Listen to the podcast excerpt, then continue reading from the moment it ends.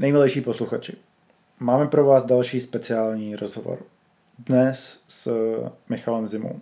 Michal je můj spolužák z Přírodovědské fakulty Univerzity Karlovy, kde vystudoval magisterský obor neurobiologie. V minulosti, ale i teď se věnuje velkému množství projektů. Byl například předsedou studentské komory Rady vysokých škol, kde se významně podílel na vylepšení doktorantského programu a stipendií v České republice. Mezi jeho aktuální aktivity patří participace na Festivalu Svobody, který připomíná památku 17. listopadu 1939 a 1989. Je také zakladatelem nadačního fondu sousedské pomoci, která združuje dobrovolníky za účelem pomoci seniorům.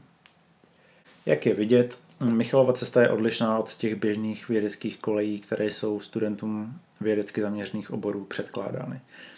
O to je Michalův příběh zajímavější. Kromě jeho cesty jsme probrali i 17. listopady, aktuální situace kolem covidu a restrikcí, jaký to může mít dopad na studenty středních a vysokých škol. Mluvili jsme také o sousedské pomoci, jak funguje a co je jejím cílem.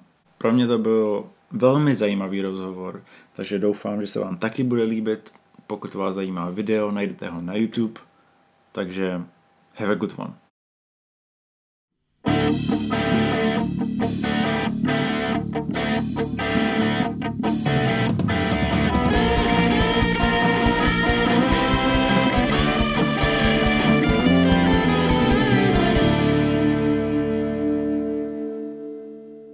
Mám pro tebe důležitý úkol.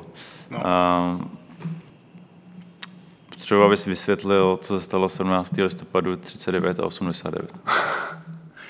Uh, no, um, tak eh, to 39. Um, to je vlastně v brzkých ranních hodinách 17. listopadu v Ruzini bylo bez soudu popraveno devět studentských představitelů.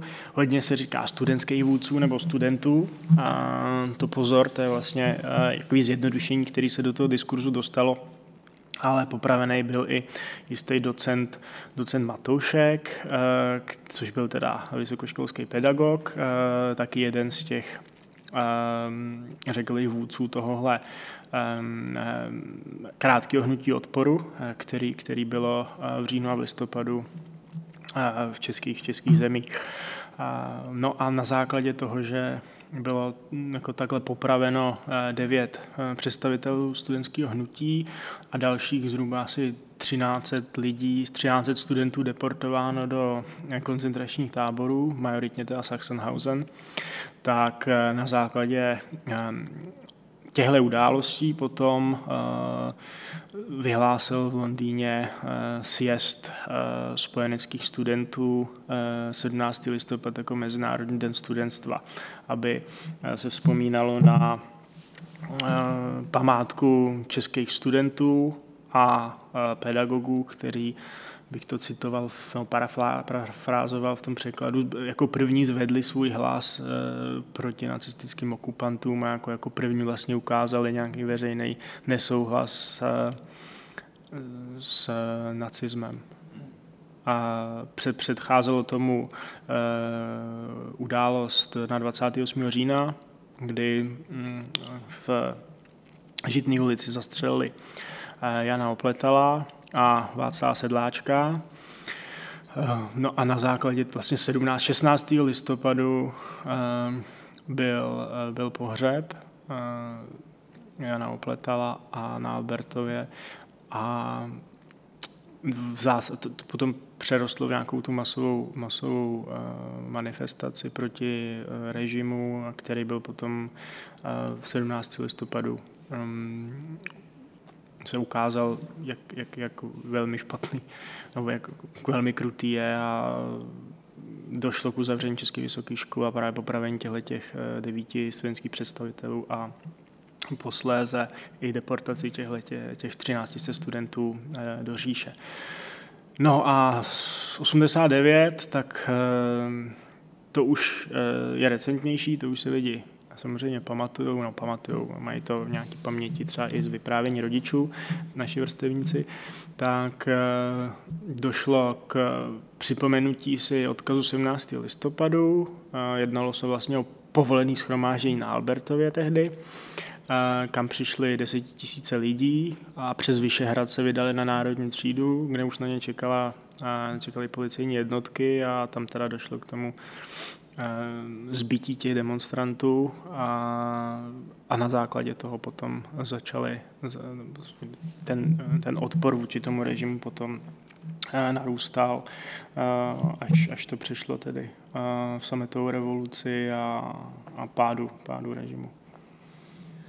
Já vím, že se pohybuješ v kruhu, kde to, to je známý a myslíš, že, myslíš si ale, že jsou to události, které jsou třeba vyzdvižené v, v lekcích historie třeba na středních školách?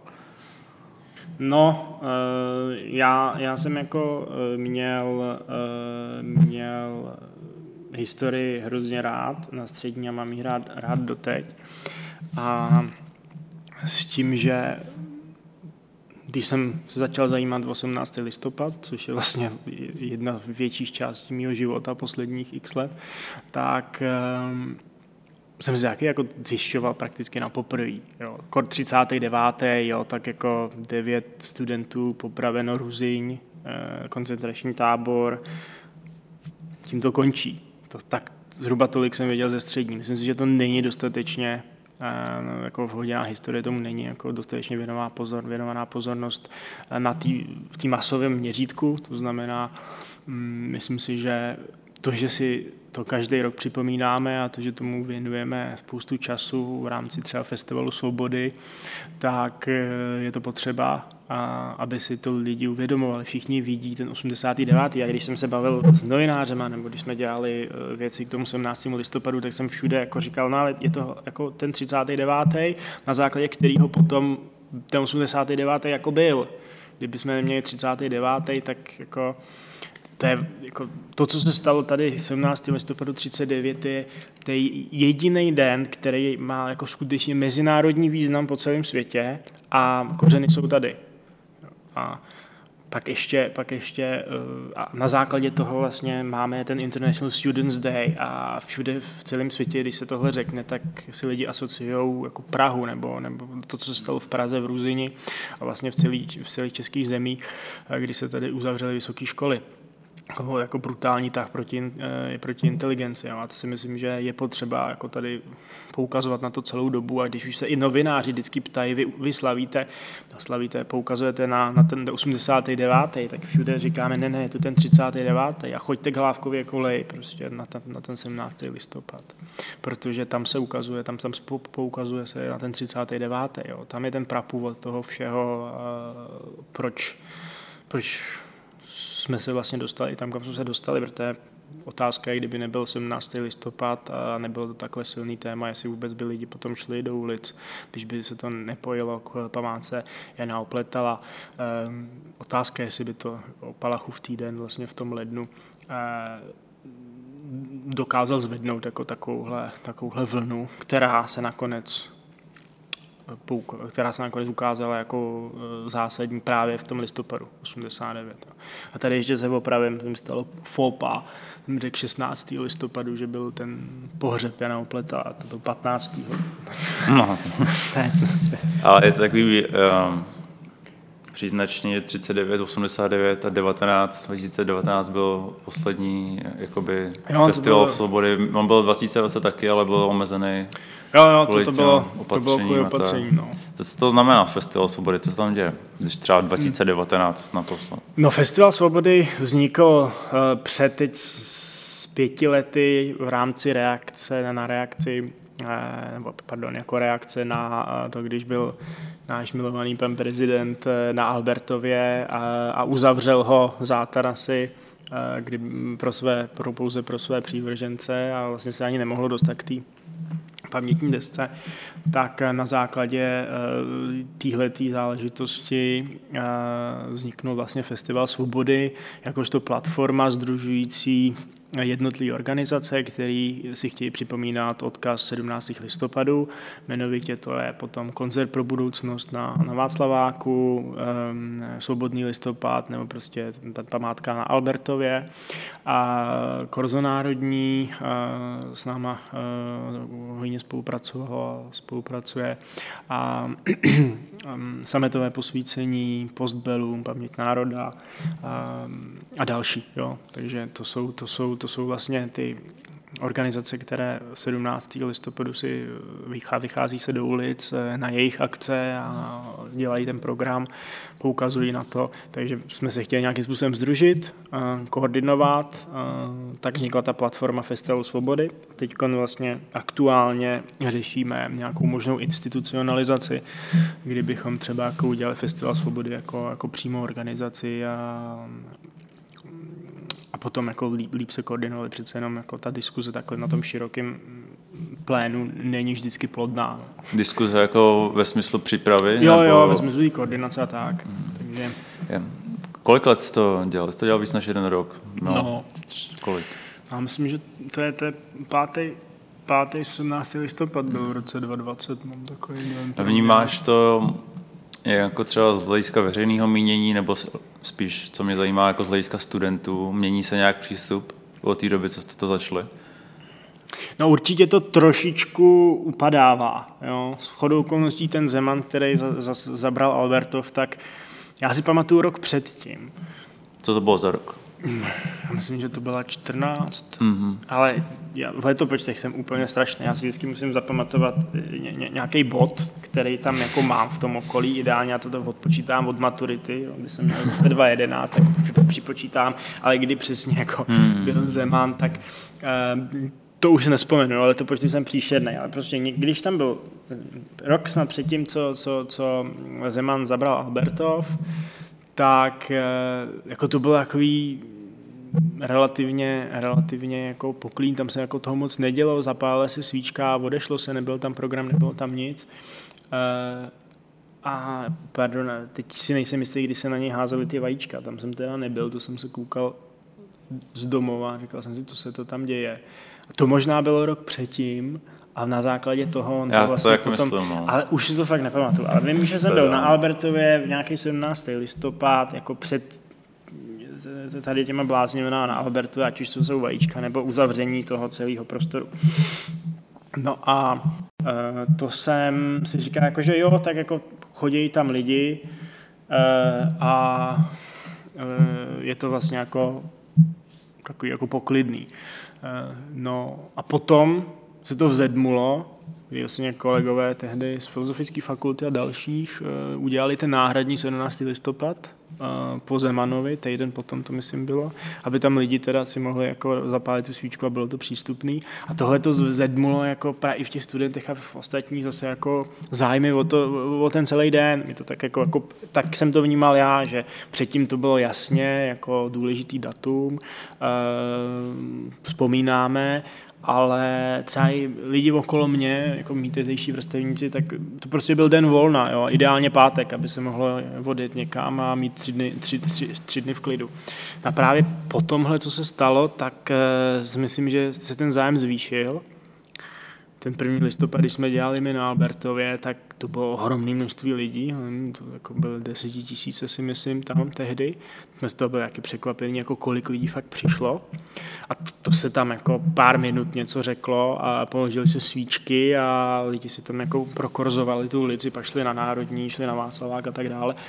A, a od té doby to tak jako v tom nějak držíme a vždycky na ten Albertov prostě pár tisíc lidí přijde na tu 12. my když jsme domluvíme, protože celý ten, celý ten 17. listopad je vlastně začíná ráno v 9 hodin u Hlávkovy koleje, kde se uctí um, památka um, roku 39, uh, pak se jde do Žitné ulice, kde se uctí uh, Jan Opletal, Václav Sedláček a pak vlastně se pochoduje zpátky na Albertov přes Malé Albertovské schody a tam uh, je další pětní akt a pak vlastně lidi chodí na národní a dále. Jo. A každý rok tam prostě přišli od 10 tisíc až nejméně jsme myslím měli 4 tisíce právě jako na, na, na ten jako pětní, pětní akt. No. A co ten zájem těch studentů o tom? Myslíš třeba hlavně těch vysokoškolských?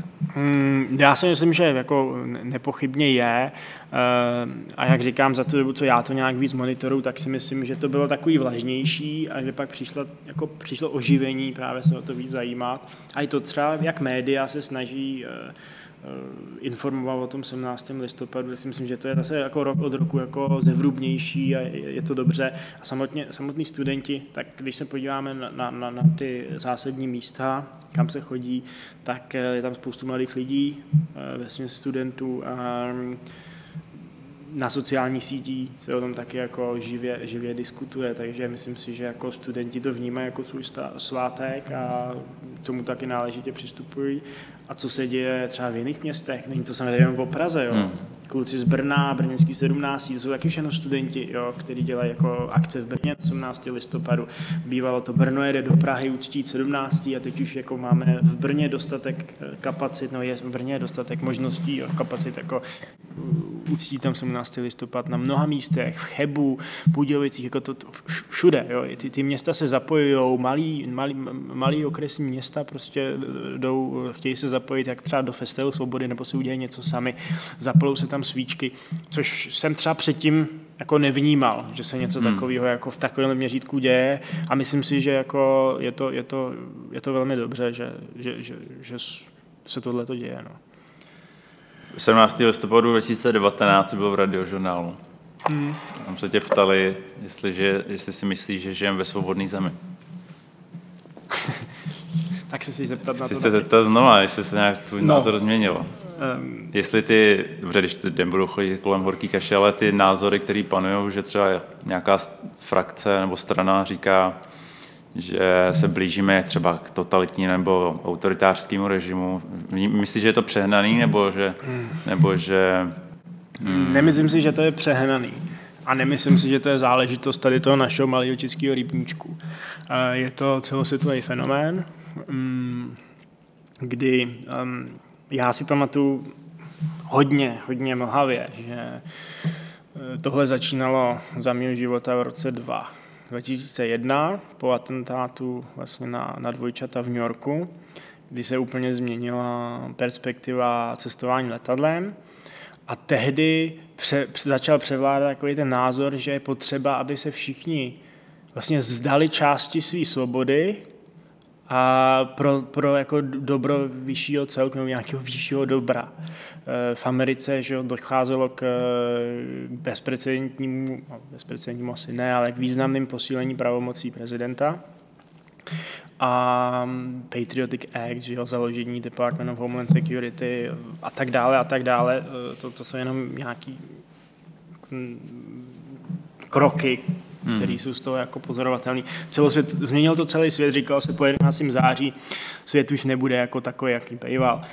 Uh, nepochybně po roce 2020 svět nebude takový, jaký býval a já to vnímám jako stejně v tom smyslu, jako uh, teď se všichni bojíme a dáme v šanc další své svobody pro to, aby jsme vlastně byli bez bezpečí. A jako teď jenom otázka, kde tohle to končí.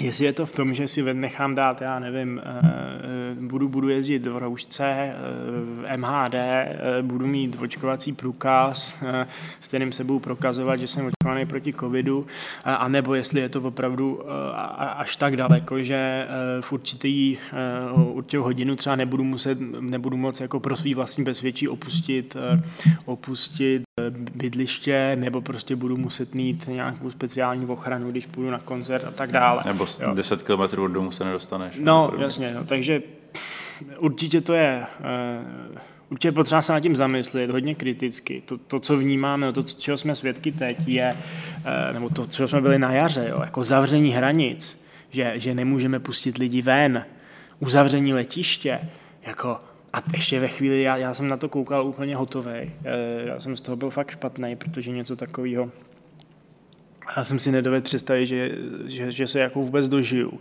že se, zavřou, že se mi zavřou hranice eh, a mě někdo řekne, nesmíš nikam odjet. Jo. Neříkám, že prostě suverénní stát, Rakousko, Německo řekne buď za určitých podmínek, nebo vůbec, jo. Ale že mi vlastní vláda řekne, vy nesmíte ven, to mi přijde jako opravdu přes čáru.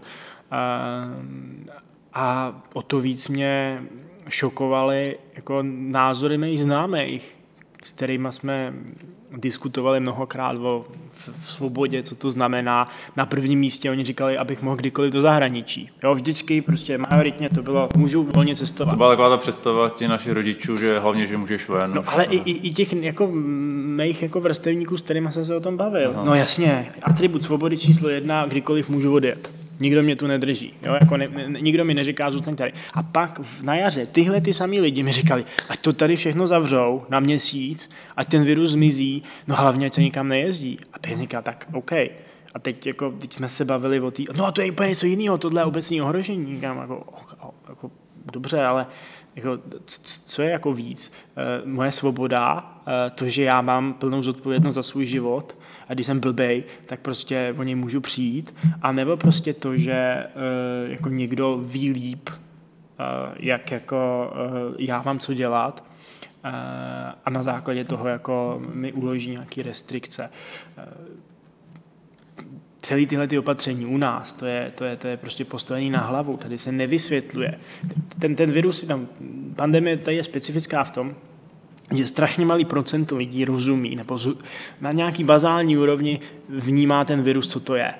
Jsme v populaci, která prostě, když má chřipku, tak si myslí, že nejlepší lék je paralen jo, nebo další antipyretikum. Prostě musí srazit horečku aby, a, a cítí se dobře a myslí si, že jako je po, chřipce. Což je samozřejmě jako bláznivost. Ta, ta horečka je jako dobrý znak, pokud není pod, nad nějaký 39,5. A já jsem normálně zdravý člověk, protože díky tomu jako to tělo eh, bojuje proti tomu viru efektivně. A když si srazím, tak mu naopak jako beru část těch zbraní, které on potřebuje. No a um, ta populace, jako já jí neříkám, nemyslím si, že je hloupá, že by tohle nevěděla, ale prostě do toho, do toho diskurzu to se to nedostalo, tyhle ty informace a lidi prostě si myslí, že když vidí reklamu uh, dej si Coldrex a bude ti dobře, že to prostě proč by říkali něco takového, když by to jako mi reálně škodilo. Uh, no a přijde do toho covid, virus, nikdo ho nevidí, nikdo se nedovede představit, jenom ví, že na to lidi umírají. A tady není žádná komunikační strategie, nic, co by jako ten stát těm lidem, jak by to přiblížil a řekl jim, podívejte se, je to virus. Znamená to, že šíří se kapénkově. Co je to kapénka? budete, kýchnete, odlítne prostě e, e, virus na nějakou vzdálenost, takže je potřeba se izolovat na dva metry. Noste roušky, protože prostě tím nešíříte tu nákazu dál. Jo? Když by se těm lidem od začátku začalo vysvětlovat, e, jak to funguje, tak by potom jednoduše vzali za svý ty, ty opatření. Jo? Teď, se, teď se na to podívejme. Chodí se normálně k holiči, jsou otevřené hospody, eh, jsou otevřené hotely, eh, jako eh, ski areály jsou sice zavřený, ale o to víc lidi, lidi jezdí autobusem a jezdí autama. To je, to je prostě jako úplně, úplně nonsense, protože když by třeba takový holič mohl dělat své povolání, tak si musí vzít roušku nebo respirátor, musí si vzít musí si vzít štít, stejně tak by to měl mít ten, ten, ten člověk, který tam je teď, když tě pozve uh, holič domů, a, protože potřebuje ostříhat, tak se na to úplně kašle. Si neveme štít, jo, nebo něco takového. No a, eh, a ještě ke všemu neplatí daně. Takže jediné, co se jako stalo, že jsou tady hrozný restrikce, nikdo je nechápe, většina z nich je jako objektivně na hovno, s proměnutím, a, a furt se akorát zpřísňuje. Lidem se nevysvětlí, co je potřeba dělat, aby se chránili, aby chránili sebe a svý okolí, a řekne se jim, co se nesmí dělat. Úplně vrchol jako debility bylo, když se řeklo, musíte běhat s rouškou a, a musíte jezdit autě, když jste sám, měli byste tam mít roušku taky. No tak jako když tohle to řekn, řek, řek, řekneš lidem eh, na začátku, ty lidi nevědí, jak ten virus funguje, tak si říká, OK, tak je to tak nebezpečné, že se to dostane přes klimatizaci v autě, jo, na dálnici třeba. Uh, tak jako si to vezmu. A pak se zjišťuje, že tyhle ty věci jsou úplně na hlavu. No a co bude dělat ta populace? Tak když neměli pravdu s tím, s tím, s tím, s tím, tak co já bych dodržoval to, že eh, v MHD eh, musí mít, já nevím, to stejně nefunguje celý, to je stejně jako mě balamutěj do toho tady tisíc konspiračních teorií o všem možným. No a pak jsme na čem jsme, no, bez COVID. Hmm, hmm. Co jsme se dostali ta od té svobody docela daleko, ale... No, myslíš, um, Kdyby se tě prostě někdo úplně cizí zeptal, jakože, jako, a fakt tady jako se blížíte k nějaký totalitě, je to jako reální, já ty informace dostávám jenom z internetu, prostě a všichni říkají, že je to konspirace. Myslíš, že, že je to v rámci diskuzí, nebo už někdo jako vidí někam pod pokličku? Nebo teorii spíš než diskuzí. Ne? Jak říkám, když by někdo řekne, tady v Čechách se blížíte k nějaký totalitě, tak si nemyslím, že to, že, že to tak je. Um, to, to bereš v nějakým střednědob, že prostě... střednědobým horizontu, jo, jako um, není to jednoduchý, ten, ten svět není černobílý, totalita, hmm. která byla dřív, velmi pravděpodobně jako v západním světě jako nemůže to eh, nastat, prostě protože je tam spoustu možností, eh, aby vlastně preventovali ty věci, které byly.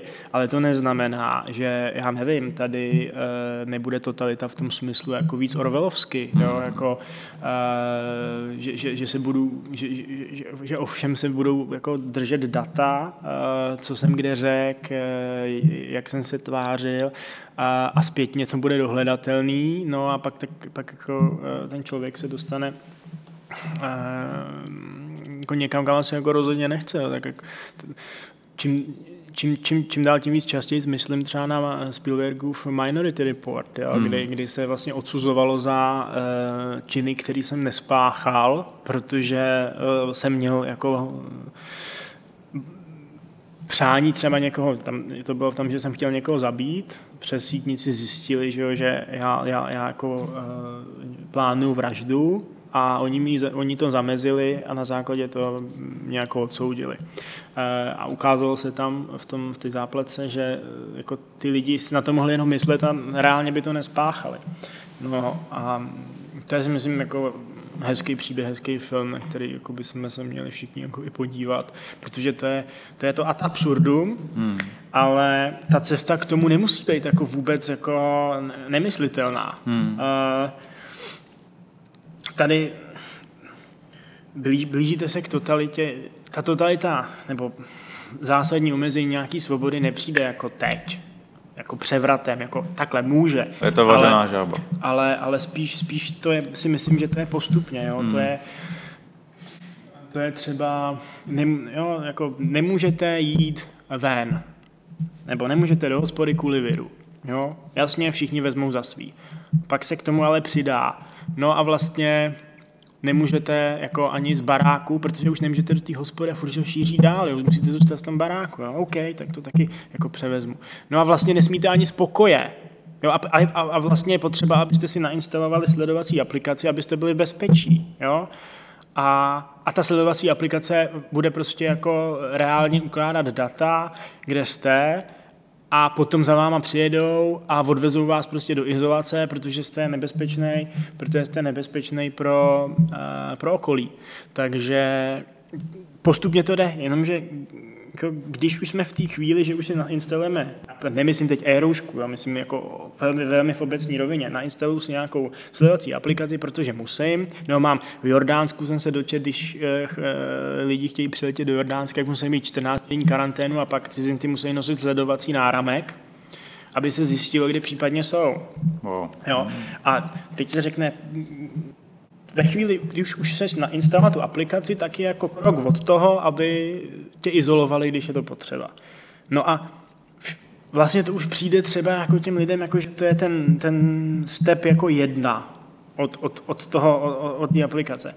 No a vlastně jim to tak, jako ty lidi se zvykají, že jo. No to je lidi otupě a když, když, když jim to jako dávkuje, chytře, tak ten člověk se na to zvykne. Ale nikdy by se nemohlo stát, že teď se řekne, nesmíte do hospody a, a, a rovnou vás izolujeme prostě na základě vašeho telefonu. To by byly ohromné protesty, hmm. ale když to uděláme v procesu jednoho roku a budeme furt do lidí prát to, jak je to jako hrozně, hrozně těžký, tak ten postupný utahování šroubu samozřejmě je reálný. Na tohle se já bojím. A teď vůbec nechci zlehčovat um, nebezpečnost covidu a, a podobně. Teď jako můžeme covid dát pryč a dáme si to třeba na, na problém, já nevím, třeba nějakých teroristických skupin, to je úplně jedno. Ale eh, je, je potřeba si říct, kde je ta rovina. Já teď přebírám zodpovědnost za svůj život a a jsem si vědomý toho, že prostě mi to může zničit kvalitu života, když, nevím, se nakazím, ale je to vlastně moje rozhodnutí a, a ne rozhodnutí jako někoho, že já musím zůstat v pokoji x měsíců pro to, abych prostě pro svoje vlastní bezpečí. Jo. Myslíš, že... A, co ten argument, že co když budeš ohrožovat někoho jiného staršího, že budeš jako někde chodit? Teď nebylo, že do hospody, ale třeba, že se setkávat s někým a pak potažmo nakazíš ně, někoho příbuzného staršího. Ne jo. třeba tvýho, ale někoho jiného. No tak tohle to je samozřejmě špatně.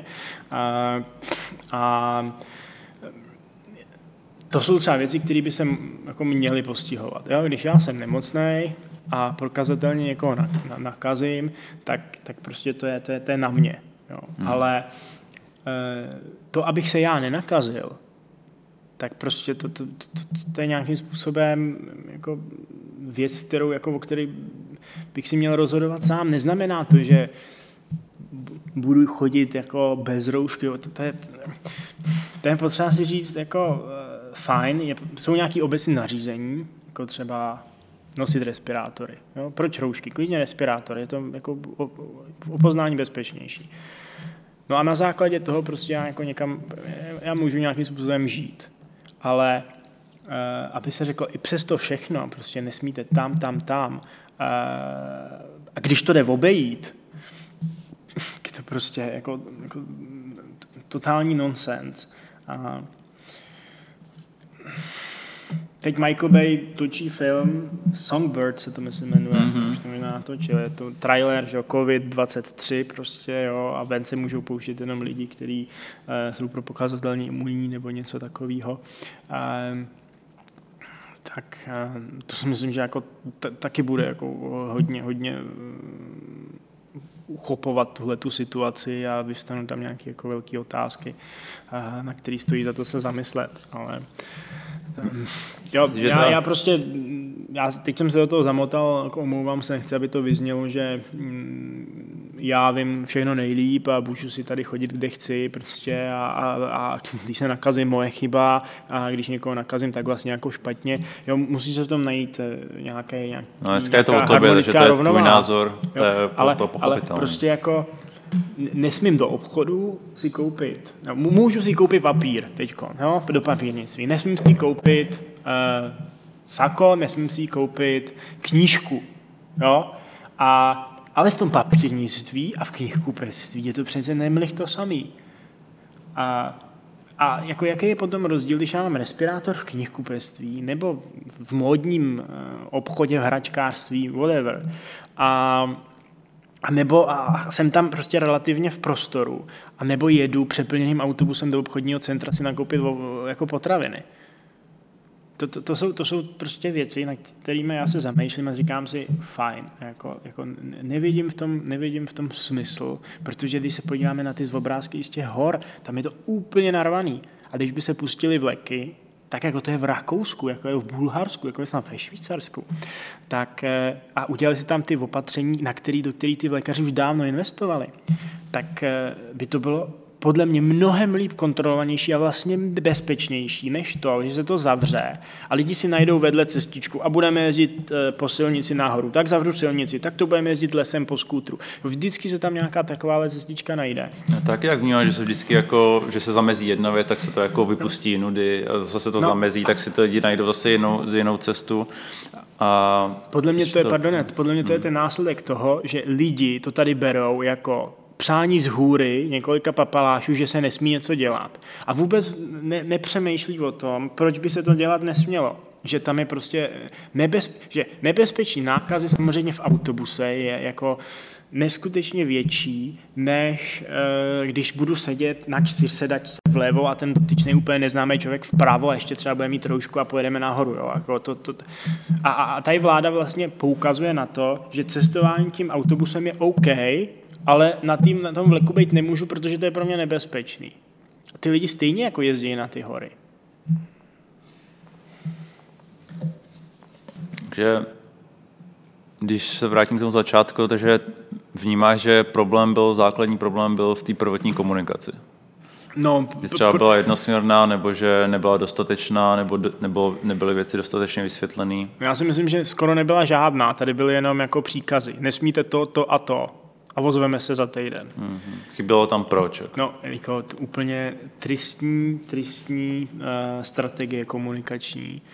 Myslím, že to něco vypovídá i o těch, nebo o těch, no, jako o lidech, jako o nás, o těch, co nejsou v těch rozhodovacích pozicích.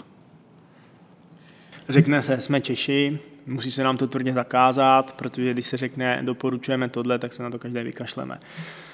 Beru, je to tak, jako jsme v mnoha ohledech hodně, hodně Není to jenom specifický. nedůvěra jako v ty Čechy spíš, než uh, že tak, by takový byli.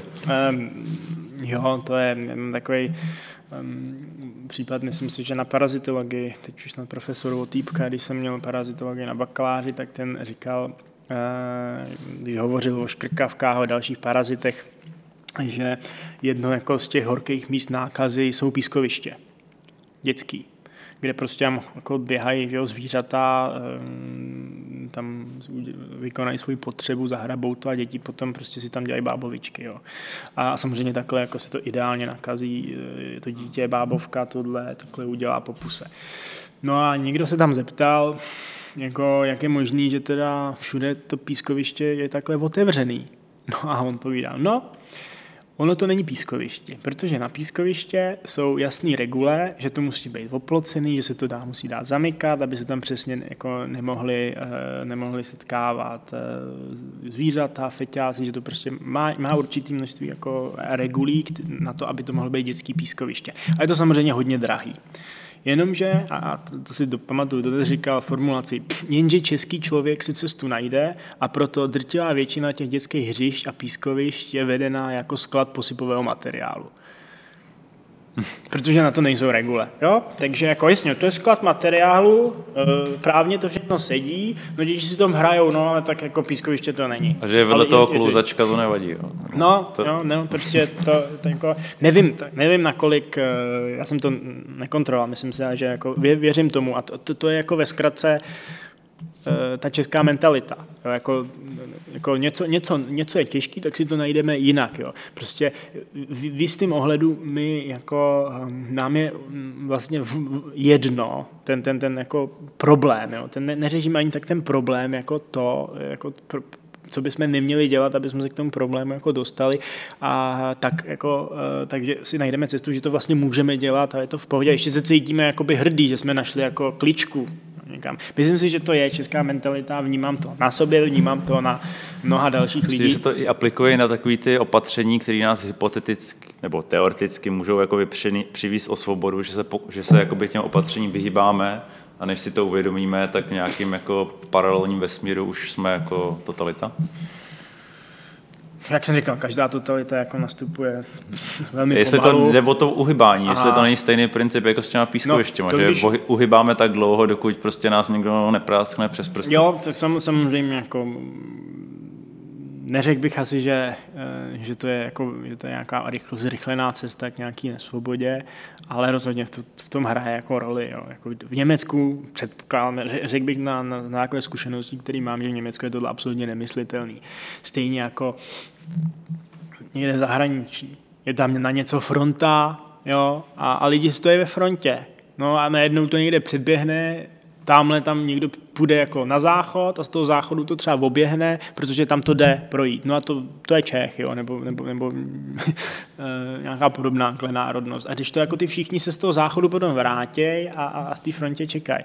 Otázka je, jako, co nás k tomuhle vedlo, jestli je to ta mnohdy, mnohdy skloňovaná normalizace, která tady lidi vlastně eh, nějakým způsobem jako trošičku přeměnila eh, v, v lidi, kteří myslí jako víc v nedůvěru, jako ten systém spolehají se víc sami na sebe a tak podobně, ale jako asi nám nikdo neodpáře, že to prostě v nás nějak zakořeněný je, eh, ale nemyslím si, že by to měl být důvod, no vy, vy se stejně jako děláte, co chcete, takže tvrdě na vás.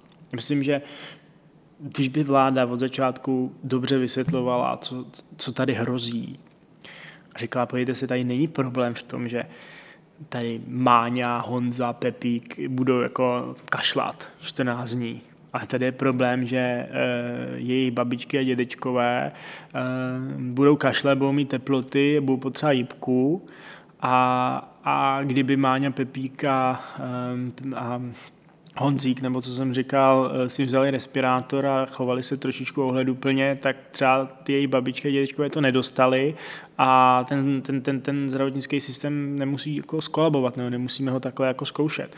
Ehm, tohle to je potřeba jako nějakým způsobem jako říkat. Jo. Tady se prostě, myslím, že jako na jaře skoro tady byla panika, že jako všichni umřou na covid, že to je strašlivě nebezpečný a, a vůbec se nepojal jako ten problém v tom, v tom, v tom opravdovém jako důvodu, v čem, v, čem, v čem je to jako eh, tak nebezpečný, že to je prostě v tom, že to um, sparalizuje uh, léčeb, lékařskou péči, tím pádem bude problém si dojít jako, vyléčit jako relativně banální záležitost do hmm, nemocnice mm, nebude tak jednoduchý a že lidi se tady budou jako exponenciálně nakazovat, budou, budou, budou jako exponenciálně trpět tím, tím, tímhle tím onemocněním a tam je to konstantní. Prostě určitý procento těch lidí bude potřebovat jibku. Čím vyšší bude množství, no čím vyšší bude to číslo, procento se nemění, tak samozřejmě čím vyšší celkový číslo, tak tím vyšší eh, počet těch nemocných, který budou potřebovat tu jibku. No a tam ta jibku nenafoukneme. To budou nějaký definovaný čísla, s kterými si můžeme eh, hrát o nějaký desítky, možná stovky, ale neuděláme deset tisíc jako jipových lůžek na je, jako během chvíle. Um, střední školy a vysoké školy jsou zavřený? Myslím, že jo. Vnímáš to, vnímáš to nějak taky jako do, jak to říct, Rezonuje to nějak s tím, co se tady třeba dělo, nebo už je to, nebo je to hodně Strašně jako moc. Přitažený? Tak jsme tady na kamenný univerzitě, jako kamenný opravdu v, mnoha, v mnoha významech toho slova. A, a jako představa, že před rokem a půl mi někdo řekl, že drtivá většina učitelů tady na Karlovce a i studentů prostě bude mít přednášky a cvičení online, tak eh, bych řekl, že to je absolutně nereálný a nemožný. No, ale tady bylo jako vnější, vnější e, působnost té pandemie, těch opatření a najednou to všechno šlo a šlo to relativně rychle, jo, i tady. Takže mm. jako to si myslím, že je třeba pro vysoké školy ohromný přínos vlastně v tomhle neštěstí, že se naučili tady tu distanční, distanční výuku. Byť není ideální, jo, ale když by nebyl covid, tak by nebyl důvod ji zavádět. A tím, že jsme ji zavedli, tak už na ní pracujeme. Vychytáváme mouchy a je to jako fakt, jako to je co měsíc, co měsíc je to lepší. A myslím si v celé České republice a konec konců v celém světě. Jo. Erasmus najednou se stává virtuální mobilitou. Dostanu se na univerzitu do Říma, můžu být tady a, a, beru si, beru si v Římě přednášky, což samozřejmě jako kvůli tomu vlastně lidi na Erasmus jako nejdou, chtějí být prostě někde, ale když to nejde jinak, tak jako i, i takováhle cesta a je jako hrozně zajímavý sledovat, co všechno se dá, když je vlastně takováhle krize. Takže jako pro vysoké školy si myslím, že to je jednoznačně jako dobrá zkušenost, byť, si ne, byť, byť eh, jsem prošel eh, nejednu vysokou školu jako student a Myslím si, že vlastně teď to bude, teď to bude třetí semestr, třetí, čtvrtý prakticky, čtvrtý semestr, že? Od, od března, to, no, prakticky čtvrtý semestr, to znamená, který bude online, teď další letní, ne, třetí. Třetí, no. Třetí, blbnu. Ale to, to, když si třeba vezmu magisterský program, když, jsem, když, když by jako někdo nastupoval v roce 2018, v září, v říjnu, tak měl hmm První semestr na vysoké škole na magistru měl jako prezenčně. No a pak, pak vlastně od, té chvíle se tam možná ukázal na zkoušku a přijde tam jako na obhajobu. To je jako hustý. Prostě ta vysoká škola není jenom o těch znalostech, je to o tom kampusu, je to o těch jako mezilidských vztazích, je to o tom kontaktu s tím vyučujícím po přednáškách, po cvičeních, jo, jako kdy to, to utváří potom toho člověka. To, to, to je jako velká výhoda vysoké školy. No a když jako knihovny, jo, a když hmm. Eh, tohle to je pro mě vlastně nepřístupný, tak eh, tím jako odpadá spoustu výhod, který ta vysoká škola má. A a jako chápu spoustu kolegů, kteří třeba říkají, že um, kdo, kdo odstátnicuje jako v covidové době, tak uh, to není jako, uh, že si nemyslí, že jako to je jako kdyby to plnohodnotně jako udělal prezenčně. Um, a vedejme stranou to, že zase my, inovátoři Češi, jsme schopní um, jsme schopní uh, podvádět tu distanční zkoušení neskutečným způsobem. Že? Když eh, testy zadávají starší profesoři a, nebo docenti, kteří třeba nejsou jako znalí všech možných jako softwarových řešení, hmm. jak si nazdílet plochu, jak, já nevím, být v kontaktu s někým, kdo, kdo nám to jako dává eh, ten té správný odpovědi a tak dále. Eh, což jsme zase u té české mentality, proč bych se na to učil, když to jde ochcat, že? No, to, to, to jsou vysoké školy. U střední škol mám jako velmi uh, úzkou zkušenost s tím, co aktuálně, jak tam aktuálně probíhá. Tam si myslím, že to je velký problém, protože ta prezenční výuka tam nejde uh, jako úplně nahradit.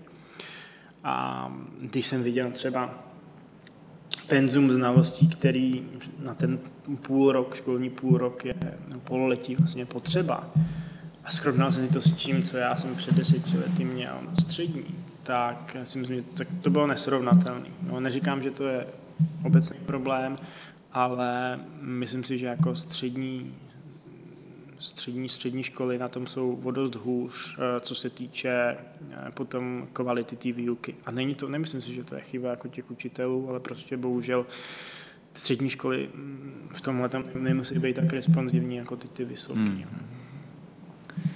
Jaký přijde, že ta vysoká škola je hodně i o těch jiných věcech, než jenom se na té přednášce, že tam člověk jakoby nějakým způsobem vzniká, mm. že se potkává s těmi lidma, vznikají ty kontakty a že ty myšlenky vznikají mimo tu přednáškovou místnost, ale potřebuješ k tomu mluvit s těma lidma, že to, to je tak dost jako omezený. Jako, furt je tam druhá strana té váhy, že je covid a že, že se dějou nějaké věci a musíme brát ohled. No. Je to, určitě, by, určitě by, je to téma k diskuzi, ale právě si myslím, že co tady neproběhlo, nebo co bylo velmi omezený, minimálně z toho jako veřejného pohledu, je ta diskuze. Že třeba ta, ta začátek na jaře, ten, tam nějaká jako rychlá akce, nebo řekněme nějaká forma um, že to bylo zrychlený, tak to je asi pochopitelný, ale pak bylo spoustu času na to se přemýšlet a domluvit o tom, jak by to mohlo vypadat, co je potřeba opravdu udělat. Jistě, že to poznání se posouvá, ale už v té době jsme měli nějakou informaci, na který se dalo stavět a já myslím, že, že tam došlo k tomu, že, že se prostě nemluvilo o tom s, tou, s veřejností, že to zůstalo za nějakýma zavřenýma dveřma, domluvíme se a až to, až to přijde, jestli to přijde, protože jako popírání druhé vlny to tady taky bylo, nějaká jako skoro až ignorace nějakých vědeckých poznatků tady přes léto panovala a pak najednou jako boom, nikdo to nečekal, nebyli jsme na to připravení, eh, nemluvili jsme o tom, nebo o tom nevíte. Jako, přijde mi, že základní problém byl v té komunikaci.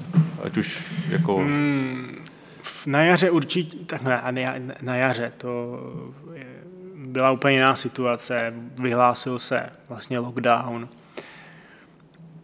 byť to by muselo být hrozně nepopulární a bezprecedentní opatření, tak ta veřejnost ho vlastně jako vzala nakonec uh, i s jako pozitivním ohlasem, že to je potřeba. Do, doteď lidi říkají, že jako je třeba říct, že vláda jako potřeba pochválit, že byla jako, dost, že, že, že byla jako dostatečně um, přesvědčená o tom, že to je důležité a i přes tu nepopulárnost toho do toho šla. To jako asi, asi, asi jo.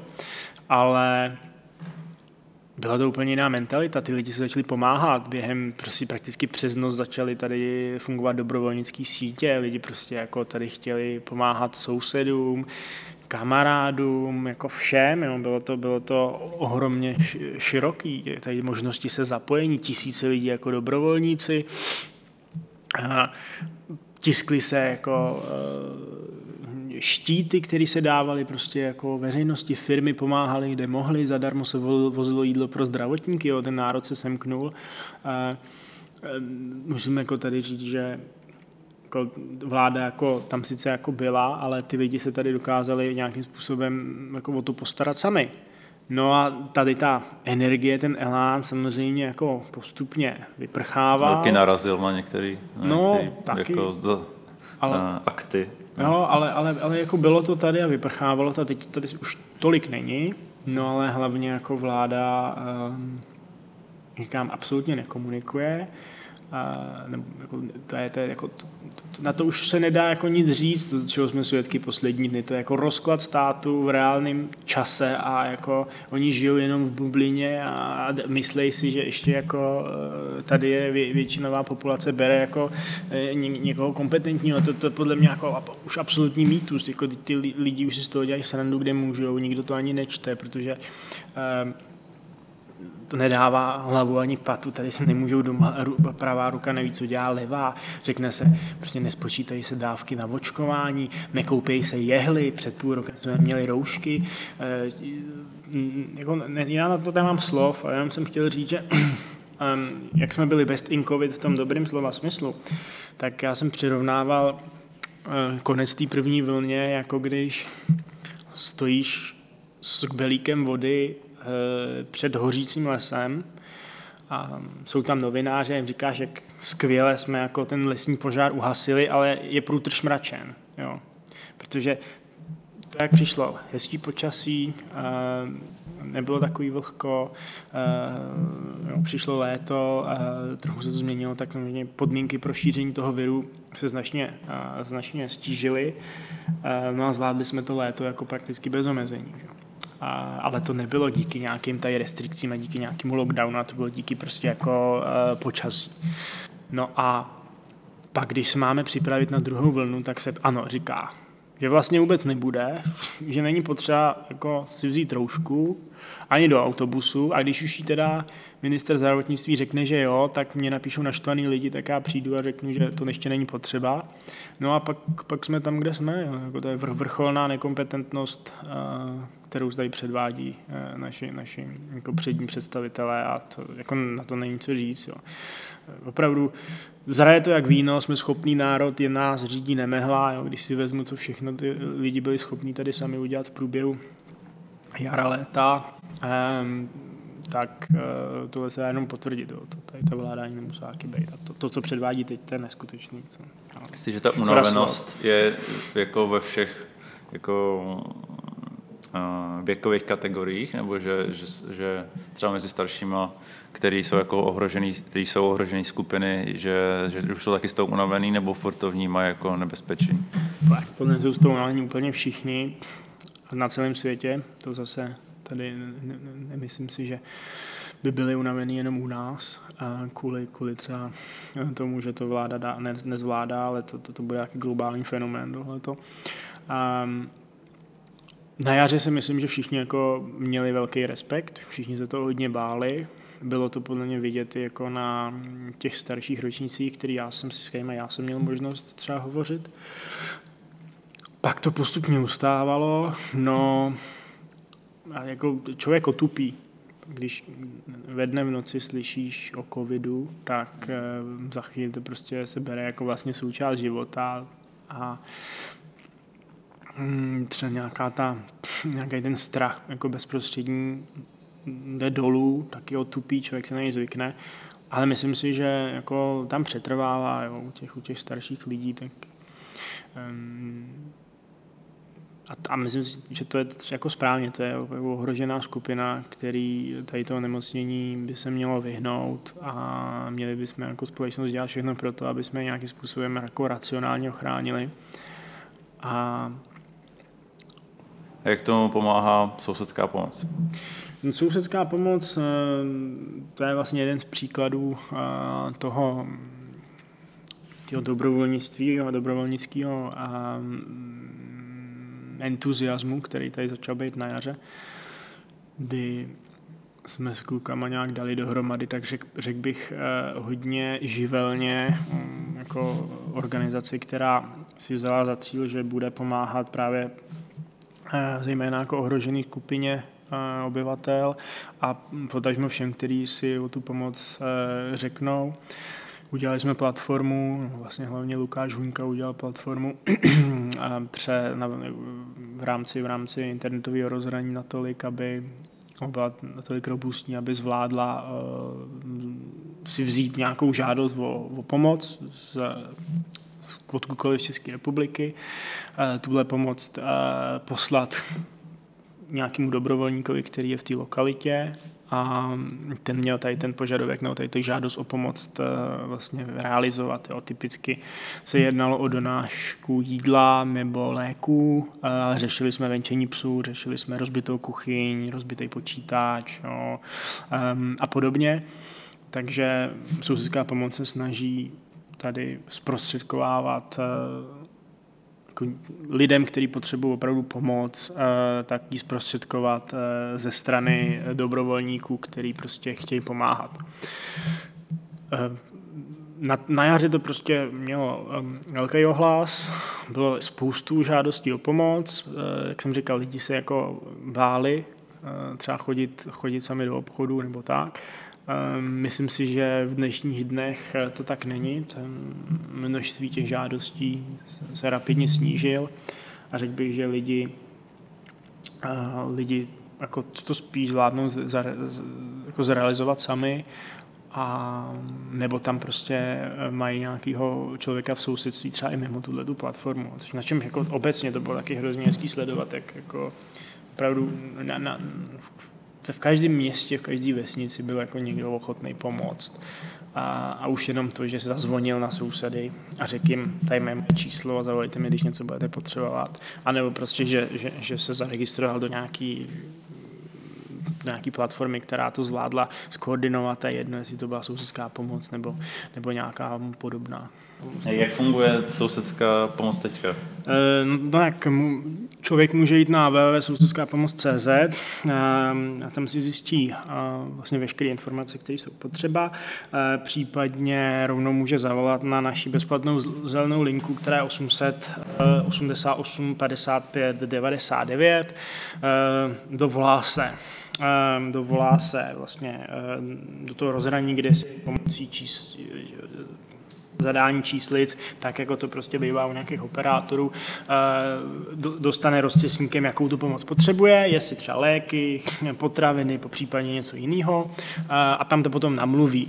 Eh, to namluvení je robota, který to potom pošle našemu operátorovi, který spojuje, no, který to vyhodnocuje a tam se zjistí vlastně, z jakého města nebo obce ten dotyčný volá a tady ten, tu konkrétní pomoc, kterou má a zanese, zanese to do eh, systému, který potom spojí se s konkrétníma lidma na tom daném místě, jestli prostě by byli možný, jestli by byli ochotní tuhle tu pomoc zrealizovat. Ty dobrovolníci se taky přihlasují? Ty dobrovolníci se taky přihlasují přes www.pomoc.cz, hmm. mají tam vlastní rozhraní, ehm, máme jich, eh, tuším, 7 tisíc furt zaregistrovaných. Vždycky, vždycky jako množství lidí, kteří chtěli eh, pomáhat, převyšoval to množství jako lidí, kteří pomoc potřebovali. Což si myslím třeba jako vlastně je, je jako hezký znamení, že jako mm-hmm. ochota pomoct je tady, třeba v tomhle konkrétním případě byla jako vyšší než ta, ta pomoc, mm-hmm. která mhm. reálně byla potřeba.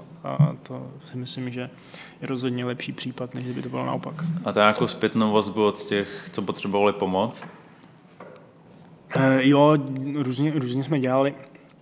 Uh, vlastně byli ty lidi jako rádi, uh, ale to, že my jsme se snažili um, rozšířit uh, to povědomí o sousedské pomoci přes ty standardní kanály, rádia, uh, televize, po případě letáčky. Mm, a jelikož ta skupina, která si nejvíc eh, žádala pomoc, že byli seniori, kteří ne úplně hmm. jako často komunikují přes, přes, přes internet, tak si vždycky akorát zapamatovali to, tu, tu zelenou linku.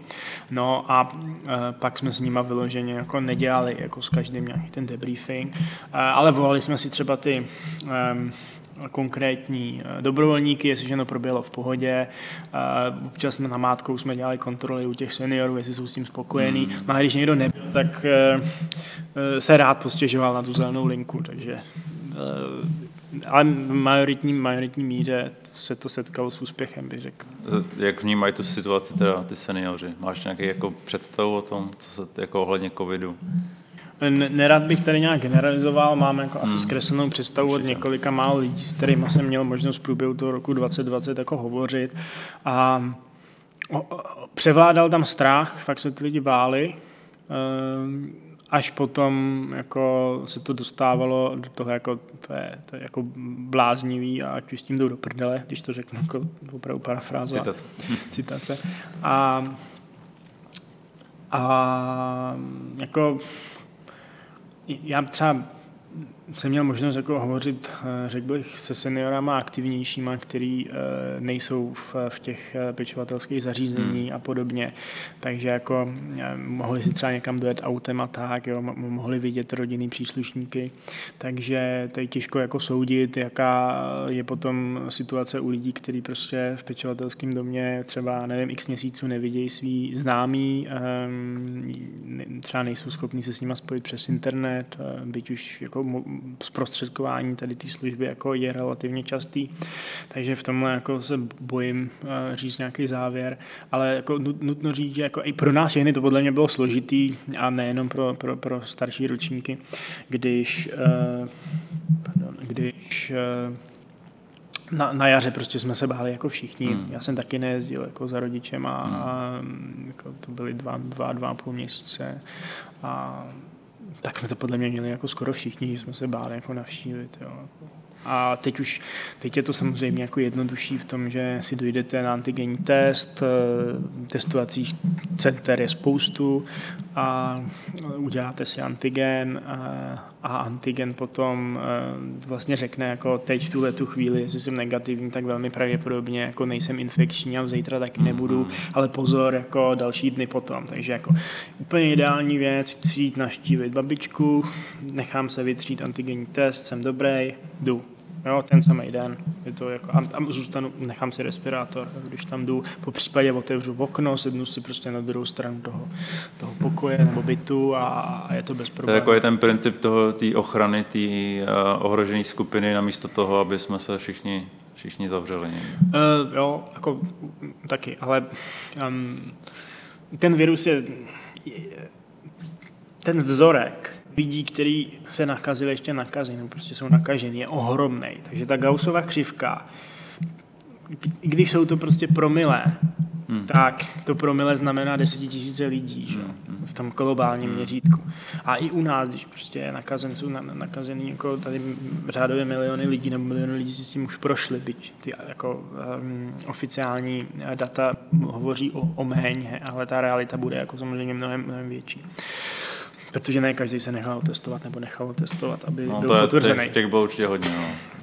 A, ale v takovém případě prostě jako samozřejmě, že tady budou lidi, kteří v 95 letech to přežijou bez problémů a vlastně to pro ně ne, nebylo nějak jako závažný. Hmm. A samozřejmě tady budou lidi, kteří v 35 letech budou hospitalizovaní a budou mít strašně těžký průběh. Nedá se říct, prostě je ti 25, je ti 35, nic se ti nestane. Jako, tak, jelikož to Gaussová křivka je tam pořád a nikdy tam není nula, vždycky tam prostě mm. nějaká ta možnost je. A jakož těch lidí je tolik, tak prostě ně, ně, někdo do, do tohohle intervalu bude spadat a bude, bude mít těžký průběh. Jo. Takže eh, abych se dostal k tomu, tohle je třeba jako možnost jak jako chránit ohroženou skupinu, prostě opravdu vědět, jak se ten virus šíří, to znamená jako otevřu okno, jsou mezi mnou dva metry, mám respirátor, no nemusím mít respirátor, když se tam takhle větrá, vydezinfikuju si ruce, když tam přijdu, nebudu si hmatat eh, na obličej,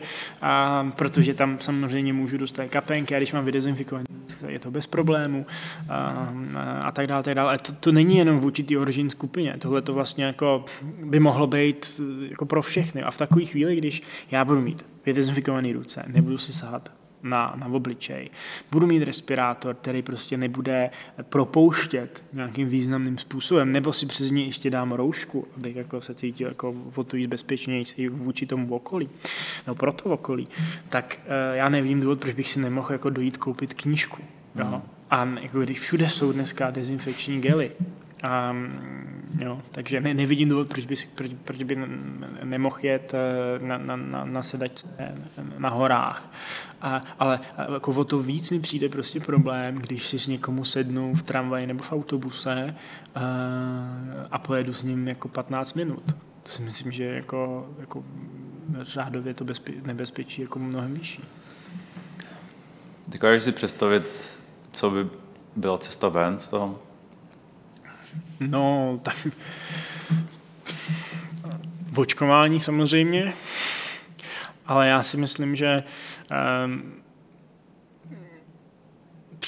přestat, přestat to řešit jenom těma restrikcemi, naučit se prostě ten, ten, ten cyklus toho viru a nějakým způsobem postupně rozvolňovat. Jo? Jako, ne, neříkám, že eh, je reálný eh, pustit lidi jako na hokej. Jo? Dát jim tam pivo, eh, nechat je fandit a mít 17 tisíc v jedné hale. To si myslím, že jako rozhodně není zodpovědný. Ale jak jsem říkal, jako mít velký obchodní centrum, kde budou tyhle ty hygienické a protiepidemické opatření prostě rozumně nastavený tak uh, v tom nevidím důvod, proč by nemohlo být otevřený, když se bude limitovat množství lidí, kteří tam přijdou. A jelikož to očkování se tady jako strašným způsobem spožďuje, zase díky uh, skvělému, skvělé koordinaci ze strany našich jako uh, ústavních představitelů a dalších, tak jako, ta ekonomika to dlouho nevydrží. Protože zoufalí hospodský si otvírají a riskují to, že budou jako eh, ve správním řízení nebo přestupkovém řízení, tak prostě jako taky o něčem svědčí. A koukat se na to, že ten problém neexistuje, to jako není cesta. Jo. Takže já si myslím, že nějaké jako rozumné nastavení toho systému tak, že nebude ignorovat nebezpečí toho viru, ale bude nějakým způsobem se snažit najít cestu, která bude udržitelná. Jo? To znamená opravdu jako mm, nějakou metodikou a ne prostě, plo, to je nejjednodušší. Prostě, když nevíš, tak plošně to zavřu. Ale takový, k takovýmhle, um, takovýmhle uh, jako opatřením by se mělo dle mého názoru eh, jako dostávat tehdy, kdy nevíme, s čím bojujeme. Jo, jaro, dobře, ještě, ještě třeba jako ten, ten, ten říjen, jako, ale mám už přeci dostatek dat, bych měl mít dostatek dat a informací, aby se z toho dokázal dostat ven. A nebo být jako schopný ovočkovat velkou, velký množství, velkou část populace, abych jako eh, to měl pod kontrolou. To je za předpokladu, že um, víme, proti čemu stojíme, a, ale jako světové vlády si s tím taky nevědí rady. Pověděli co se, co se děje v Británii, v Německu, Izrael. Dlouhodobě vepředu v boji proti koronaviru. Teď se bojí britského africké mutace, že, že, že i přesto, že má nejvíc, největší hmm. procento naočkovaných lidí, tak se zavřel. Um, nebo udělal tam tvr, tvrdý lockdown, protože se bojí, co přijde. Jo. Ale um,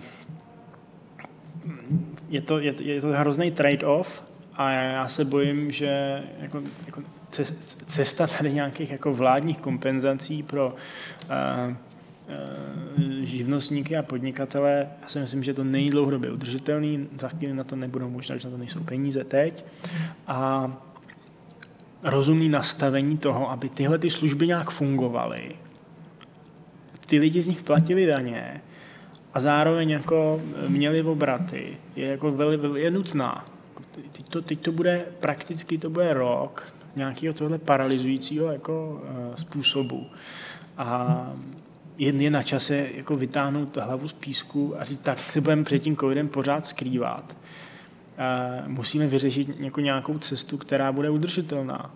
No, a ne, já neříkám, že vím, jako, hmm. kudy jít, ale myslím si, že jako, uh, furt to zavírat. Není, není cesta, která by byla dlouhodobě udržitelná jak jako stran e, ekonomický, tak jak jako i lidský, lidský e, přirozenosti a psychiky. Jako, hmm. Když se podíváme e, na různé studie, které třeba NUDZ teď e, v posledním roce jako dával, e, nebo i zahraniční, tak jako ta lidská psychika strašlivě trpí. Hmm. Já si třeba nedovedu představit, kdybych já začínal teď prvák bakaláře, kdy jsem přišel. ze, ze střední školy, šel jsem na tu školu. Jako na přírodě jsem šel sám ze třídy a neznal jsem nikoho. A teď bych seděl celý dny doma a koukal bych do obrazovky. Možná bych se bavil s lidmi, který jsem měl tehdy jako okolo sebe ze třídy nebo jinak, ale to by byl mu veškerý jako kontakt. A, ten, a tohle by trvalo rok, rok a půl. Hmm. Hlavně já se dokážu představit, že ještě třeba na tom bakalářském studiu ze začátku ten člověk není úplně připravený na ty věci, co ho čekají, na to, na to no, studium no, jako takový. To samo... A že ta podpora těch okolních lidí a třeba i jejich pomoc v tom studiu je esenciální. A když ty lidi, ne že nemáš blízko, ale třeba je vůbec neznáš, že to vlastně může jako v tom nejhorším scénáři, co si asi dokážu představit tenhle moment, je, že to dojde v podstatě k eliminaci nějaký intelektuální sféry, která teďka nastupovala. No, toho bych se asi nebál, že by jsem dostal nějaký eliminaci, ale rozhodně tím bude jako poznamenaná. A třeba ukáže jako budoucnost, že, že, že, že se jim to jako vrátí, tady ta zkušenost, že budou připraveni na další výzvy, hmm. které přijdou.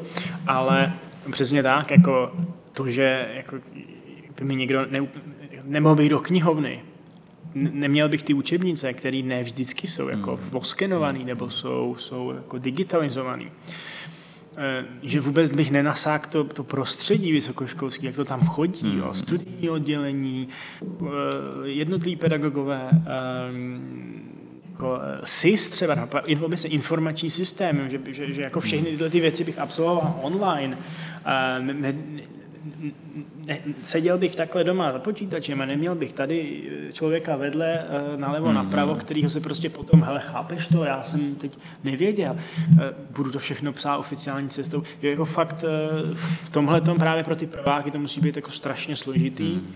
byť vím, že jsou je celá řada jako um, opatření, které se snaží jako jim pomoct, jsou nějaký orientační prostě jako koly a tak dále, ale rozhodně nikdy to není ono, jako když přijdu na tu vysokou školu jako první den a začnu se zorientovat v těch budovách. Jo. A vůbec obecně genius locí těch, těch, těch, těch jako uh, budov, to taky je jako mm, mm, něco jiného. Mm. A jako se, se taky vzpomínám, studoval že přírodovědu oba, že bychom přišli v druháku na bakaláři třeba poprvé do školy. No. Že, by, že bychom hledali čísla, že předtím bychom tam byli jenom, že bychom přišli do, do, do, do, do, do kabinetu nebo do, na katedru, bychom přišli jenom podle čísla jako dveří a řekli jsme, aha, já, co je tohle, už Maria, to je to hezký. Jsme že v druháku bakaláři poprvé na školu, vlastně no. na zkoušku třeba. Um, myslím, že ne, Hmm. Rád bych to zkomolil, ale když to se ještě tak ztratí. Že na vašem podcastu Svobodné, ta svobodné, na vašem podcastu Sousedské pomoci je tam někdo zmiňoval něco ve smyslu, že studenti jsou ochránci svobody, nebo něco takového. Možná to znělo trošku nadnešeně, ale myslí, třeba když, když na tom Staromáku tam byl představitel maturantů nějaký skupiny, nějaký, několika škol a on říkal, že prostě, že ta komunikace s ministerstvem a s ministrem jako takovým je jednosměrná, že vůbec jako nevidí řešení a že, že dostávají něco, prostě nějaké doporučení nebo nějaké příkazy, ale že jakoby od nich ta zpětná vazba vůbec není vnímaná. Myslíš si, že kde by musel jako nastat nějaký zlom nebo nějaká situace, aby se třeba jako studenti zase nějak srotili a dali na, na, na jeho svůj. Jako.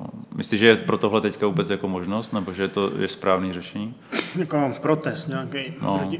Těch protestů je celá řada. Bohužel v médiích jsou pak vykreslený jako uh, sjezdy radikálů, byť uh, to třeba není úplně uh, tak, jak, uh, jak si o tom přečtem v novinách nebo podíváme hmm. na internetu.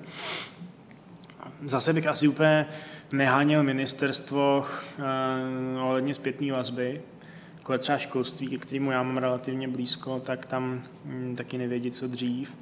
A tak, jak my vnímáme jako špatnou komunikaci vlády jako celku, tak eh, i ty jednotlivé rezorty vnímají jako komunikaci uvnitř vlády. To je jako strašně chaotický.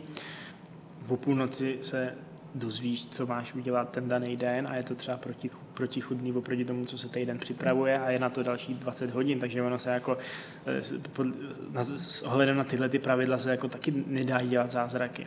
Eh, no a to, že se neobrátí minister nebo kabinet, kancelář na výzvu nějakých maturantů. Já jako tomu rozumím, těch výzev tam může být jako x a jenom o, jedný se dozvíme jako takhle na veřejnosti a jako trvá to, trvá to třeba x měsíců, než, než se k tomu jako ty lidi propracují, protože jako tam jako oni tam jako nekopou do zadku, to, to, tam jako práce je strašně moc. A když by se změnilo fungování jako uvnitř vlády, hlavně ze strany, eh, ze strany těch nejvyšších, na jednotlivé rezorty, tak by se, věřím, i zlepšila komunikace s těmhle jednotlivými stakeholderama, který tady jsou. Hmm. A nejjednodušší je říct, uh, oni s náma nekomunikujou, um, a říct to na kameru, jo. to jsem byl taky svědkem xkrát, protože ta, ta publicita je nejjednodušší. Já nechci rozhodně, ani já, já nevím, o, o, jakou jedno, o jakou organizaci se jednalo, na tom se tam má jako kdo ji zastupoval, ale v obecném měřítku nejjednodušší je si kopnout takhle do autorit, uh, když um, prostě dostanu, nedostanu prostě na jeden nebo dva maily jako odpověď. Jo. Uh, ale jde, jde, to jinak a třeba podívat se jako trochu pod tu poklíčku nebo zjistit, co se tam děje, proč neodpovídají, je jako, hmm. si myslím, že jako ta, ta jako cesta, eh, řekl bych, správná, jo, jako podle třeba mých měřítek. Takže není čas na nějaký studentský, vysokoškolský protesty nebo něco takového? No, jako furt je tam to měřítko, to zdravotní, to není, to není ignorovatelný, je to samozřejmě jako těžký, ale jak dlouho ty školy můžou být zavřený, co to může znamenat pro ty... Já si, já si dokážu představit, že ta nastupující generace studentů vysokoškolských to ještě nedokáže pořádně vnímat, co to může znamenat, o co by mohli přijít, nebo nemuseli. No, no, nedokážu říct. A teď ta situace je o to problematičtější, že děláme rozhovor ve chvíli, kdy tady začíná, uh, začíná se šířit uh, podle všeho virulentnější mutace britská a velmi pravděpodobně sem dorazí jihoafrická, která podle těch studií nebo názorů, který já jsem měl možnost vidět a tam zprostředkovaně o něj byl informovaný, tak může být smrtnější. Jo, takže v této chvíli Eh, jakýkoliv eh, otvírání škol, protože jsme, myslím si, na relativně relativně kritickém bodě, hmm. kolik lidí je hospitalizovaných a jaká je situace, hmm. tak eh, si nemyslím, že jako je to asi teď dobrý nápad. Konec konců v Británii nedávno, no, myslím, že to otázka jako v průběhu posledního týdne to bylo, zavřeli školy. My jsme prostě s těma školama udělali chybu, že jsme zavřeli jako mezi prvníma Prostě se zavřel obchodák a zavřela se škola a koleje a knihovny. Doteď um, tady jako ty školy prakticky mohly být otevřený do nějakých jako epidemiologických opatření. Všude v celé Evropě byly. Ve Španělsku byl lockdown v Madridu a do Madridu jezdili školáci, kteří měli povolení, protože šli do školy. To... V celé Evropské unii byly otevřené školy, ne u nás. Hmm. Proč? Jako to si myslím, že relativně, rozhodně do konce roku 2020 s nějakýma jako třeba jako eh, rychlejma akčníma 14, den, 14 eh, denníma přerušeníma to mohlo být jako zavřený. Kdyby to bylo potřeba jako zrovna jako sploštit křivku, tak teď je potřeba to říct. Ale jako jinak to tady mohlo být drtivou většinu toho roku otevřený. Dle mého názoru. Mm-hmm. A, a myslím si, že eh, ne, nejsem úplně neznalý této problematiky uh, s ohledem na to testování a nějaký jako znalostní základ, který jsem měl v průběhu studia.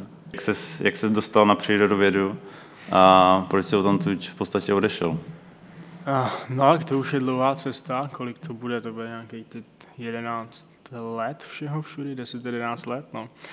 No já jsem nevěděl na nějaký obor jít, uh, na střední, a tehdy mě hrozně učarovala biologie kvůli našemu profesorovi Macelovi na gymnáziu na Pražečce, což jako byl úžasný výklad s ohromným rozšířením horizontu. A, a tak jsem se rozhodl vlastně pro biologii. Dělal jsem přijímačky na jiné vysoké školy, ale tohle bylo vlastně jako číslo jedna. To se mi nějak povedlo, no a přes bakaláře jsem potom šel na magistra na fyziologii. Na bakaláři jsem teda to hodně se snažil hrotit, byl jsem asi za velkýho šprta A, no a nakonec jako ta teoretická část mě jako dost bavila, když jsem přecházel do té praktické v rámci magistra, tak to trošku začalo haprovat, což bylo spojené s tím, že jsem se dostal do studentské komory Rady vysokých škol tenkrát. A začal jsem se víc, roz, být víc rozkročený. No a um, po zdárném absolvování uh, fyziologie na magistru jsem se toho nechtěl vzdát furt, uh, tak jsem šel na doktorát, který teda na přírodovědě se musel teď přerušit, protože bohužel to časově uh, zvládat nešlo a jako nervy svého školitele už jsem nechtěl dál uh, pokoušet. Um, furt to chci dodělat, ale je potřeba se na to prostě jako vzít si asi nějaký, nějaký timeout, srovnat si myšlenky, srovnat si jako i pracovní život, protože jsem hodně na hodně výzev jako odpovídal kladně a přece ten den má jenom nějakých pár hodin na to, aby člověk mohl něco jako udělat a e, není to nekonečný bytiště. Pro mnohý z nás to tak se může jevit, ale, ale je potřeba prostě začít racionalizovat a s tím věkem je to asi nějaká přirozená věc.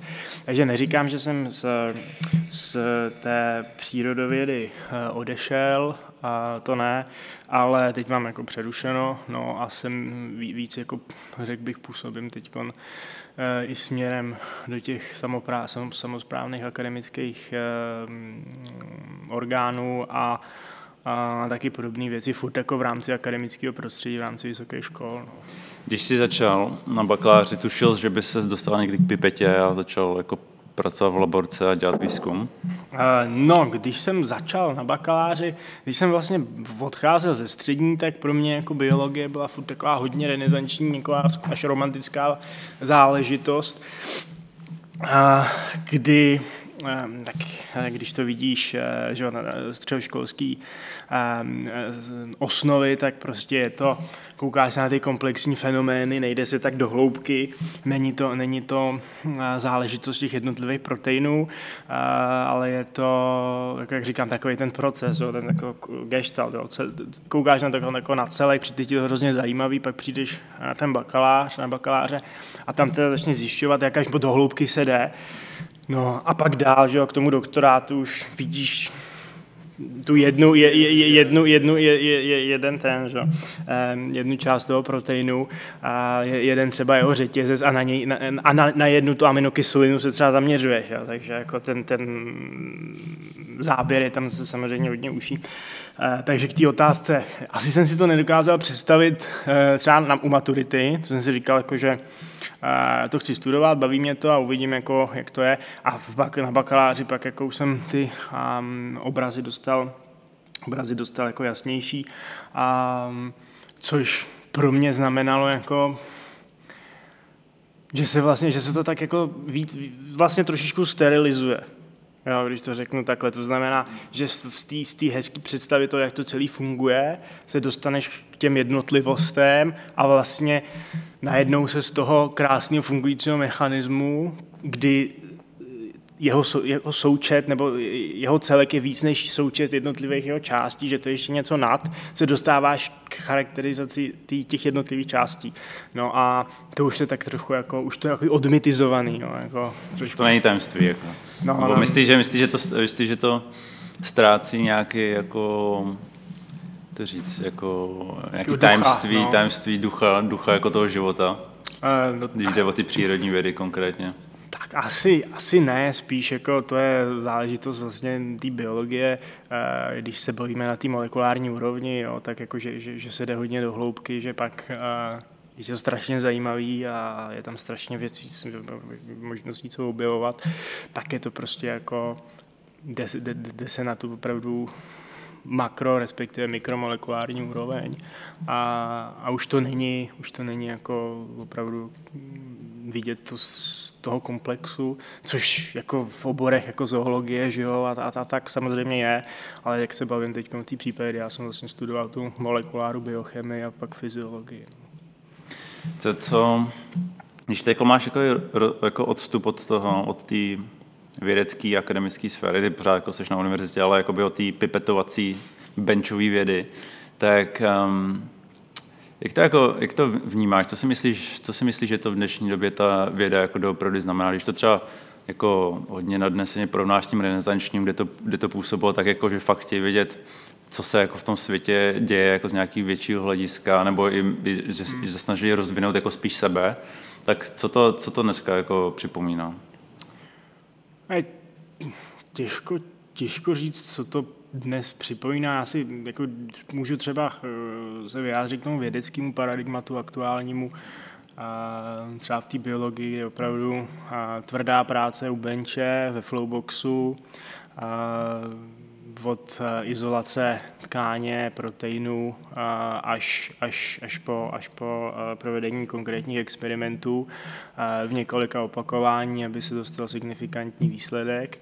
A pak prostě transformace toho všeho do nějakého paperu s impact faktorem.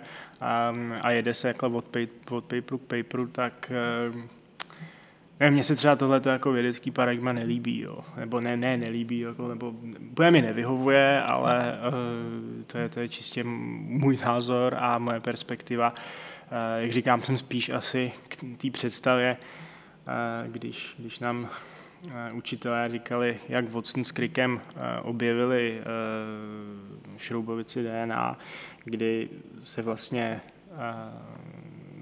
chodili, chodili tam v Anglii do hospod a diskutovali o tom, měli vlastně na to prakticky neomezený budget a, a, a ten objev udělali. Jo, tak jako to samozřejmě člověku přijde strašně přitažlivý, super, tohle to je ta jako věda. No ale ta realita dneska už taková není, že jo, tyhle ty velký objevy, no éra velkých objevů asi už je za náma a, a musí se prostě tvrdě pracovat a ta tvrdá práce se teda vyplácí, když se podíváme na spoustu jako úspěšných českých vědců a i, i mladých, kteří se eh, jako k, tomu, k tomu dostávají a publikují ve skvělých žurnálech, tak eh, samozřejmě jako když člověk chce, tak eh, udělá, udělá klidně díru na vědeckém poli v nějakým tím svým oboru, ale asi takováhle full-time věda prostě není už pro mě. No. A to co si myslíš o té biznisové složce, která k té vědě teďka už neodmyslitelně patří? Myslíš, že jí pomáhá, nebo že už to dostává do stavu, kdy, kdy to začíná být jako takový jako prokletí No, možná? prokletí bych asi neřekl, ale jsou to dvě složky, které k sobě nějak neodmyslitelně patří. Stejně jako laborky se neobejdou od biotechnologického materiálu, který se tam dodávají za strašlivé peníze, tak uh, i tak prostě vždycky, když tady bude ta poptávka, tak tady bude taková nabídka. A dneska v biotechnologii jsou ohromné peníze, vidíme to na akcích jednotlivých biotechnologických firm, kor dneska uh, v éře koronaviru. Ty marže jsou tam taky enormní, no ale prostě když se věda financuje, jako třeba když se na to podíváme z perspektivy eh, České republiky, když se tady snaží eh, snaží jako věci dostat eh, granty, kde to jde, Thatcher, Gatcher, další, další agentury, které ale ve směs jsou vlastně veřejný. Ty peníze tam dává, dává nějakým způsobem stát na tu vědu. Po případě třeba částečně Evropská unie, že jsou to Horizony nebo nějaký OPčka.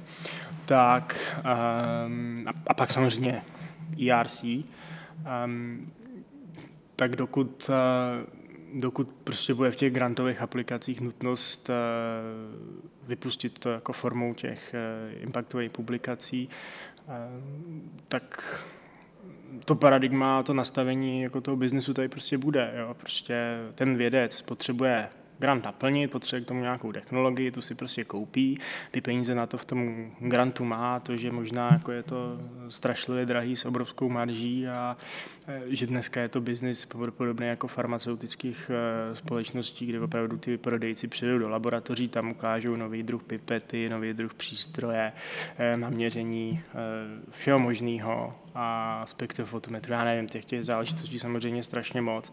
Přijede tam obchodák, který to umí prodávat, prodá to, eh, zaplatí to vlastně vědec grantů, na který mu dal stát, tak ehm, tady ten systém, řekl bych, jako tak trošičku nabádá k tomu, že ty ceny budou vysoké, ale to je globální fenomén. Jo. Myslím si, že to, to se nezmění a jak neodmyslitelně k tomuto patří, by to může mít nějaké jako stinné stránky a um, ty ceny jsou tam jako opravdu velký, tak uh, to tak prostě je a bude. Já jsem na tím přemýšlel a ptal jsem se, jestli uh, jestli tady ta složka, opět biznisová, která už jako má samozřejmě jako důležitý podíl na té vědě, jestli ji neubírá z něčeho, co ta věda původně byla a, a jestli nepřináší nějaké omezení, které by třeba bylo lepší nemít možná. No, jako nepochybně, jo. stejně když se vezmu to od, od s krikem nebo představy toho, že jsou mecenáši, který, nebo dřív bývali mecenáši, kteří podpořili, já nevím, 50 projektů, 48 šlo, šlo hned pryč, prostě jakože to byly vyhozen peníze, jeden byl jak však dobrý, no a najednou z jednoho třeba Nobelova cena, jo, tak takovýhle luxus dnešní věci si podle mě jako, jako nemají. A publikuje, nebo připravují se ty projekty eh, mnohdy už na bázi jako hodně pokročilých experimentů, kde se ušetřili peníze třeba z jiných grantů, tak se napíše na tenhle konkrétní uh, fenomén další grant, který už je třeba z části jako připravený, hotový, protože jsou to jako, je to jistější postup a pak se zase to část těch finančních prostředků může ušetřit na něco, co třeba jako tomu konkrétnímu věci přijde jako hodně zajímavý, ale ví, že by na to nikdy ty peníze nedostal, protože to je prostě na vodě. Jo, a tímhle tím možná se dostáváme do toho, že eh, grantové agentury pak podporují něco, co, co jako reálně ten posun udělá o nějaký jednotky, ale ne třeba o desítky, stovky jo, nějakých ekvivalentů, který by se třeba poukázali, když by ten, ten člověk měl víc volnější ruce. Ale samozřejmě to se dostáváme k tomu, že takových potom projektů by ohromný množství desítky procent, vyšší desítky procent prostě by tak se k ničemu nedostali. Pardon. K ničemu by se nedostali a ten zbytek eh, by třeba byl jako skvělý, jo. ale my, myslím si, že, se, že dneska to spíše k takový tý jako standardizaci, eh, kdy ta volatilita je tam relativně jako malá, co se týče i, i, i těch, i těch jako výstupů v rámci těch grantů. A, ale na to jsou jako už tady povolanější lidi, já to fakt jako vidím. No, ve, tak velmi... povolanější možná jo, a ty máš jako právě ten odstup, že když a... někdo jako v tom systému hrubě řečeno jako zavřený a prostě jako funguje v tom, tak třeba je úspěšný, ale nevidí jako zvenku, jestli tam třeba nejsou nějaký odvětví nebo směry, který by, šlo za to, který by stálo za to proskoumat, ale nejsou třeba v mainstreamu nebo nejsou podporovaný. Jestli v tomhle smyslu třeba potom ta věda už není jako svazující. Mm, jo, to určitě. Já to si myslím, že, že řekne každý vědec, eh, který je v tom systému jako uzavřenější, že třeba má představu, eh, čte si papery o dání třeba svým nějakým konkrétním proteinu a on má představu, jako jak ho zkoumat dál ale tuší, že na to prostě nedostane tak peníze. Proto jsou třeba skvělý, že ERC granty, kdy uh, tam, to, tam to je jako tím, tím smyslem, že jako se podpoří vynikající vědec, který má skvělé výsledky, ale moc se nesváže. A jsou to, jsou to prostě miliony eur, který on dostane. A, a pak prostě teoreticky se spoustou těch věcí si může dělat, co chce. A, má vlastně jako jakou volnost. Jo. Jako cesta třeba těch ERC grantů si myslím, že je jako dobře nastavená, ale jako když se podíváme, kolik máme v Čechách ERC, ERC grantů, tak to je jako zoufale málo. Odvíjí se to od toho, že eh, tady není nějaká systematická podpora ze strany, eh, ze strany řekl bych, jako i státu a vlastně jako i univerzit, že se ne vždycky jako, třeba identifikují takovéhle příležitosti a pak se jako systematicky nepodporují.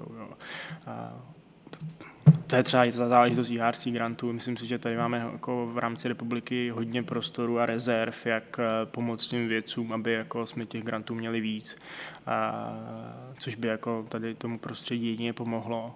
a stejně tak jako různé univerzity mají eh, programy na podporu vynikajících vědců, jo, třeba i na, na, na Karlovce, eh, Donácio a, a podobně. Jo. Takže kdy, kdy ten vědec je odměněný za, za nějaké vynikající výsledky, a vlastně ty peníze se mu úplně nevomašličkujou, čímž díky tomu on vlastně má možnost ty alokovat na něco, co by si normálně v rámci třeba grant, grantového eh, rozpočtu nemohl dovolit. Jo. Co, co by tě fakt jako vrátilo do vědy? Co by si myslel?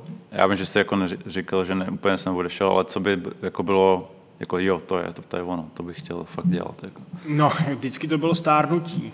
A to je, to je, to je v rozmachu teďka. To, by to je ten důvod, proč jsem šel na molekuláru, hrozně byl, byl, byl jako no, fenomen stárnutí, ale jak říkám, to je, um, to je něco, kdy um, jsem to viděl zpočátku jako jeden fenomén a když jsem se do toho začal víc, eh, víc dostávat, vlastně bakalářku jsem psal na buněčnou senescenci, což se dneska považuje vlastně jako, no je synonyma na toho agingu, a tak jsem jako pochopil, že um, to není úplně tak, jak bych si představoval, se dostáváme do těch jako minimálních, eh, minimálních eh, perspektiv, jo, to zužujeme na ty jednotlivé proteiny a hledáme v tom korelace. Já jsem prostě člověk, který to radši vidí jako z nějakého toho jako, jako vyšší celek jo, a ne jako ten, tu jednotlivou součást, kterou, na kterou se pak zaměří a dostal jsem možnosti, jak se jako podívat i jinam než do, do vědy a tam mě to začalo bavit dost, takže jsem neměl dostatek času, abych se do té vědy ponořil natolik, aby mě dokázala pohltit a abych se mohl stát odborníkem třeba na nějaký konkrétní téma, což by třeba taky mohlo být zajímavý. A otázka, jako co by mě mohlo vrátit do, do vědy. Myslím si, že um, ta zkušenost uh, s tím, uh, s tím vědeckým paradigmatem aktuálním mě úplně eh, nevyhovuje, byť chtěl bych dodělat to, co mám rozdělaný, ale asi na životní cestu jako v laboratoři to nevidím. A co to bylo teda to, co tě by dostalo mimo tu vědeckou no, dráhu? To byl, to byl jako časový nedostatek a... A, a čemu se změnoval v té době? No, no, to bylo, dělal jsem, dělal jsem na, um, měl jsem, byl jsem předseda studentské komory RVŠ, takže jsem prostě měl každou chvíli telefon, seděl jsem třeba ve flowboxu, furt, furt, furt vyzváněl telefon, a um, pak jsem musel vypadnout uh, na, na rozhovor někam, na nějakou schůzku, do toho jsem měl, um, tady vlastně jsem byl v Senátu uh, na Karlovce, bylo toho spoustu, který, co, co mě vlastně odtáhlo a odtáhalo z té laboratoře. A progres na tomhle poli byl vlastně docela velký. Tím, že jsem měl má, méně času na, na tu samotnou vědu, tak samozřejmě moje jako rutina pracovní byla problematická. Nebyl jsem si jistý u spousty těch, u spousty těch procedur a experimentů. Dělal jsem chyby, což mě taky samozřejmě demotivovalo. Uh, no a tak nějak, tak nějak se to jako, nebyl jsem schopen si říct, eh, teď prostě tuhle část zavírám, budu se soustředit na tu jednu věc, byl jsem furt rozkročený a mm, nebyl jsem schopný jako nějaký ty dveře tam zavřít a, a nechal otevřený jenom jedny, protože mi to všechno přišlo hrozně jako zajímavý na, na všech těch polích, jo. ale jak říkám, ten den je konečný a ne vždycky se to dá ne vždycky se to dá, jako, dá dohromady. No. Ale jako co se týče nějaký tý, tý vědeckého tématu, tak jsem vlastně začal doktorát na na mitochondriálním energetickém řetězci a, a tam jsem se soustředil na konkrétní enzym. Měřil jsem enzymové aktivity a vlastně představa byla, že tady ten, tady ten enzym by byl schopný byl schopný eh, v určitém kontextu třeba na pomoc k budoucnu k tomu, že by se na něj jako mířila nějaká, nějaká eh, protirakovinná léčba a tak dále. Myslíš, že jde vylečit rakovinu?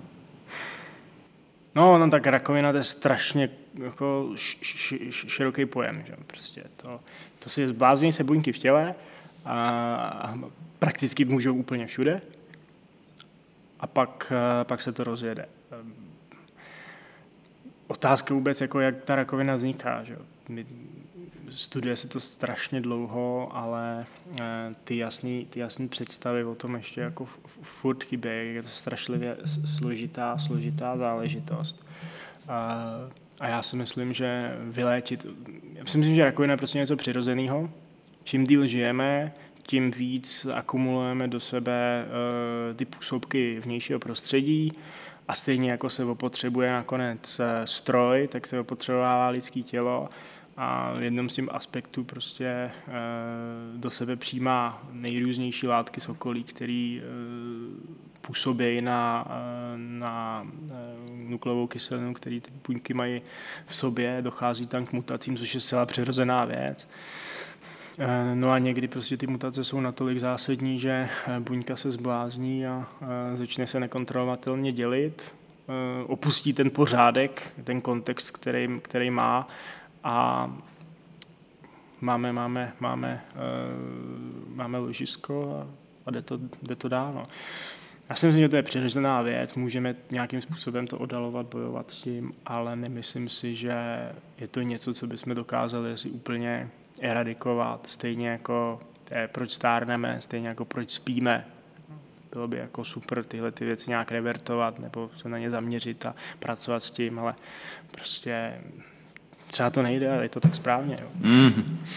Je, máš, jaký, máš dojem, že se nějak změnilo PhD studium od té doby, co začal, nebo předtím, než jsi nastoupil a jako teďka? Nebo? Uh, jo, určitě. Tak ten nejmarkantnější, uh, ta nejmarkantnější záležitost je, že se zvýšilo doktorantský stipendium.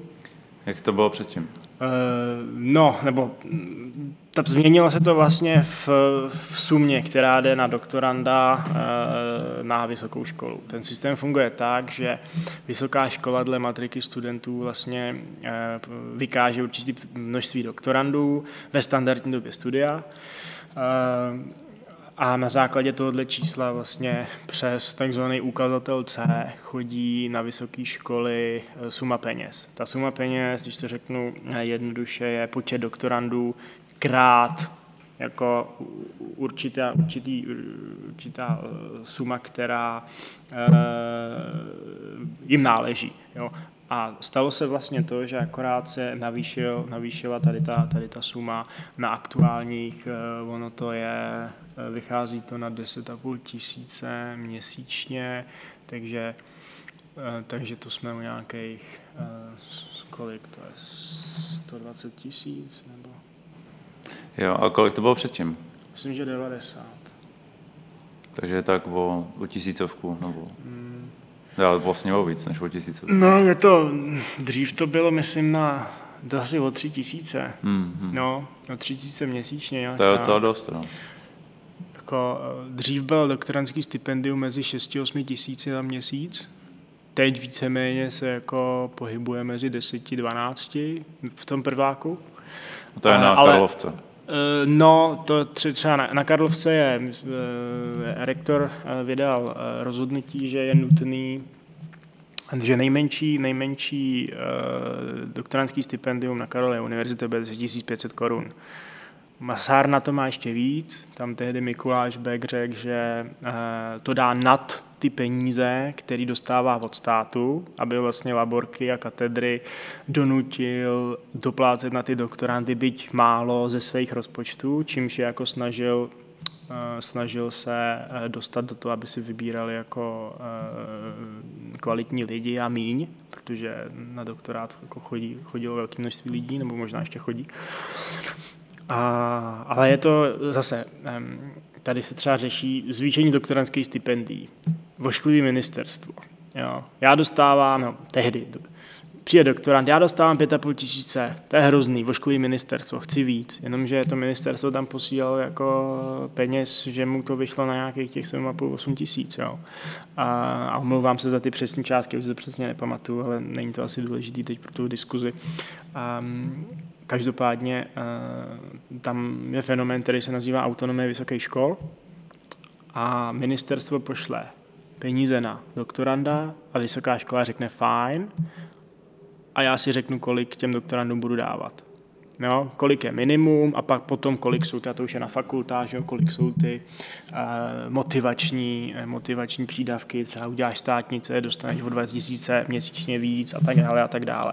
Ale to, jestli třeba aktuálně má doktorant v prváku na škole A 13 000 měsíčně, a na škole B 9 tisíc měsíčně, může to být, ale je to na té škole. To ministerstvo jak na školu A, tak na školu B posílá stejný peníze na toho doktoranda. Aha. No, to je no tak, tak se změnilo třeba PhD studium, že je vyšší doktorantský stipendium, a že v případě, že pokud jsou doktorandi, kteří uh, mají jenom to stipendium a nikde nepracují, tak za ně uh, stát platí zdravotní pojištění. Než dodělají ten doktorát. Eh, no pokud jsou, pokud jsou prostě na doktorát. Mm. Jde o to, že to vychází vlastně z představy. Tohle to jsme jako domlouvali v rámci aktivity právě studentské komory Rady vysokých škol, když byl tady tlak na um, řešení PhD studia, který jsme spolu vyvíjeli, uh, tak se vlastně nám podařilo, myslím si, že to, to, to je jako velký úspěch ještě se, s dalšíma organizacemi, že se zvýšilo, že se zvýšilo to stipendium a že se jako prolobovalo to, že doktorandům se platí zdravotní pojištění, protože to je něco, co jako není úplně Um, že předtím se museli platit sami po nějakém... jo, pokud byl doktorant uh, na nějaké katedře, tak uh, si měl nárok na stipendium a na katedře ti mohli říct, fajn, jste doktorant, uh, studujete, máte stipendium, tady budete chodit, mě víc nezajímá, žádný, žádný úvazek, žádnou dohodu nedostanete. Uh, no a mm, studium tě bavilo, vytěžovalo, chodil jsi tam každý den, neměl jsi možnost pracovat někde jinde, jo, věnoval se tomu naplno, tak v takové chvíli najednou si žil jenom z toho stipendia. No a ještě ke všemu, po těch uh, 8, po 28. roce věku uh, si musel platit uh, zdravotní pojištění, když si studoval 26, pokud pokud... To jsi měl stýpko 8 tisíc a přibližně no, a pak se ještě po 20. 15 nebo kolik se platí jako zálohy mm-hmm. na zdravotní pojištění, že? Mm-hmm. No a tohle to se vyřešilo, že jako těmhle těm lidem to bude platit stát. Byť jako jich moc není, jo, protože uh, spoustu těch doktorandů učí, nebo prostě jako tak má i jinou práci někde jinde, takže jako ty zálohy se někde odvádějí. Jo. Máš ponětí, kolik uh, tak lidí dělá nebo dodělá doktorát z přírodních věd? Po, po... V České republice? No. Je to, to je ohromný, ohromný množství těch studijních programů. Karlovka, jeho Česká, Masárna, Olomouc, Ostrava. To jsou dvě zase. ČVUT, to, to je stra, VŠHT, jo, to je, to je hmm. strašné množství hmm. lidí. Počítá se, že furt máme nějakých 300 eh, tisíc vysokoškoláků každý rok eh, což je počet, počet lidí, kteří jako studují tu vejšku. Eh, je to takto nějak jako osciluje 270 až 330, jeho největší počty, myslím si, byly nějakých asi 340 tisíc. Eh, nedávné historii. No a z těch doktorandů je tam cca 10% z toho, takže počítejme okolo 30 tisíc třeba, a, ale jako vůbec někdo, kolik lidí udělá eh, v přírodních vědách, co je přírodní věda, jo, jako ten rozsah je velký, těžko říct. Ale tak můžeme si říct jako jednoduše, že těch, těch, může to být půl na půl, jo, když řekneme, že budou přírodní humanitní vědy, tak když si uděláme tu předpoklad, že 50% z nich studuje, tak je to třeba pět, pět, pět, pětiletý, tak nějakých těch jako 30 tisíc ročně by to mohlo být určitě. 30 tisíc ročně. Kdo, kdo vyjde. To. Ale jako hodně rychlá tady uh, analýza nějaká, jo. To, mm. Opravdu Já, je to v řádu tisíců. Prostě no, řádu deseti tisíců to bude mm, asi. Mm, mm, mm. Okay. Co trápí Michala Zimu? Čas. Času je málo na všechny ty věci, které by člověk jako chtěl dělat hmm. a, no a trápí.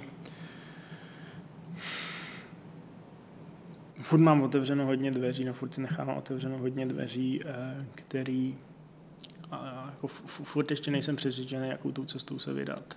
Jako, což je jako problém, mm, problém v tom, že člověk jako dělá spoustu věcí, na půl plynu a neumí prostě zdát těch určit těch, těch jednotlivostí. Můj problém je, že mě vlastně tak jako zajímá spoustu věcí, spoustu věcí bych se chtěl věnovat, ale furt to jako nejde a já jsem pořád v nějaký jako tvrdohlavosti, nebo jak to nazvat, ehm, ve stavu, že se snažím furt toho zvládat jako co nejvíc na všech možných frontách, protože mě to prostě baví získávat nové zkušenosti, poznávat hmm. nový lidi, jako jejich názory a obohacovat se sám sebe a možná i je, eh, když, když, když, když eh, mám jako k tomu možnost a, a nějakou, nějakou průpravu a znalostní základ. Takže to je, to je taková věc, kterou si říkám jako Hergot chlape, tak teď už je potřeba si říct, co dál jako napřímo a myslím si, že tak jako ještě tři čtvrtě roku, rok budu nějak jako takhle a pak už pak prostě zavřu jako ostatní aktivity, dodělám doktorát, jo, dodělám, já nevím, nějaký tady věci v práci a, a pak ještě uvidím, třeba třeba půjdu úplně někam do, do, do jiného do jiného oboru. No. A trápí mě teda odběrový místo trošku, no teď už tolik ne, na Albertově, co jsem dělal a to jako... Tam se dá testovat, jak to funguje? Eh, tam se dá testovat jak PCR pro studenty zaměstnance univerzity, to tam je za zvýhodněný zvýhodněných podmínek eh, a obecně pro studenty i učitele, na, když se prokážou nějakým potvrzením, tak to tam máme jako levnější, to je jako mm-hmm. pro, pro tuhle tu část obyvatelstva nebo společnosti. Takže to je PCR testování, no a jedeme tam i antigenní testování na pojišťovnu. E, teď je to fajn, nejsou tam fronty, bylo to příšerný před Vánocema, když právě se to muselo jako rychle postavit a to bylo blbý. No. Ještě potřebuji dovolenou, to mě trápí, potřebuji dovolenou, protože jsem se přetáhl mm. koncem roku a z začátku, teď jsem byl ještě nemocný mm. jako v lednu a ještě, ještě to nějak jako dobíhá. Teď už bych potřeboval jako vypnout a chvilku nic jako nedělat, protože ta hlava jako jede pořád mm. a není to, není to dobrý. No. Člověk musí spát a člověk musí prostě občas vypnout, uh, protože jinak to nejde, nebo aspoň já. A kde můžou lidi najít ty všechny aktivity tvoje? Jo, tak... Um, Sousedská pomoc možná, radši, možná radši nikde, protože jinak řeknou, že prostě uh, Svobod, festival to, jako přeháním a měl bych, měl bych jako se víc soustředit na jednu věc, což já nerad slyším. Takže třeba na, na LinkedIn nebo tak si taky jako nepíšu radši všechno. No, občas jako až, až, až, až, až eh, s postupem času, třeba půl roku, rok zpátky si tam dávám věci, které jsem udělal, že už jsou ukončené, aby tam to nebylo jako nějak moc, protože taky nevypovídám. ten, ne, ne, ne, ne, všichni myslí, že jako pak jako to může vypadat dobře, co já si myslím, že jako v rámci možností ještě ty jako aktivity, nestydím se za ně, myslím hmm. si, že jsou hmm. jako prezentovatelný a že jako pomáhají. Mm. No, takže asi nejjednodušší je, je ten LinkedIn a ten je tak jako nej, nejaktuálnější, krom pár, pár věcí, které tam dávám spožděně. No. Ať mi lidi napíšou, jestli chtějí. Dobrý nápad. Děkuji ti moc, Michal. Myslím, že to bylo rádo, přínosný. Rádo se stalo. Doufám, že jsem se nezamotal moc. Eh, mám takový špatný pocit u, u eh, věci. Mám zodpovědnost sám za sebe a kde se nakazím, aby to nebylo... Eh, Já myslím, že to, že, si to nebylo to co je potřeba. No, že... není, není, to, není to tak jako kašlu na všechno a jedu se svojí cestou. To ne, to tak to nemělo vyznít, ale možná to je trošičku blbě. A jak moc děkuju, fajn, fajn, fajn, že tyhle věci děláš taky přeju do budoucna hodně úspěchů. Díky.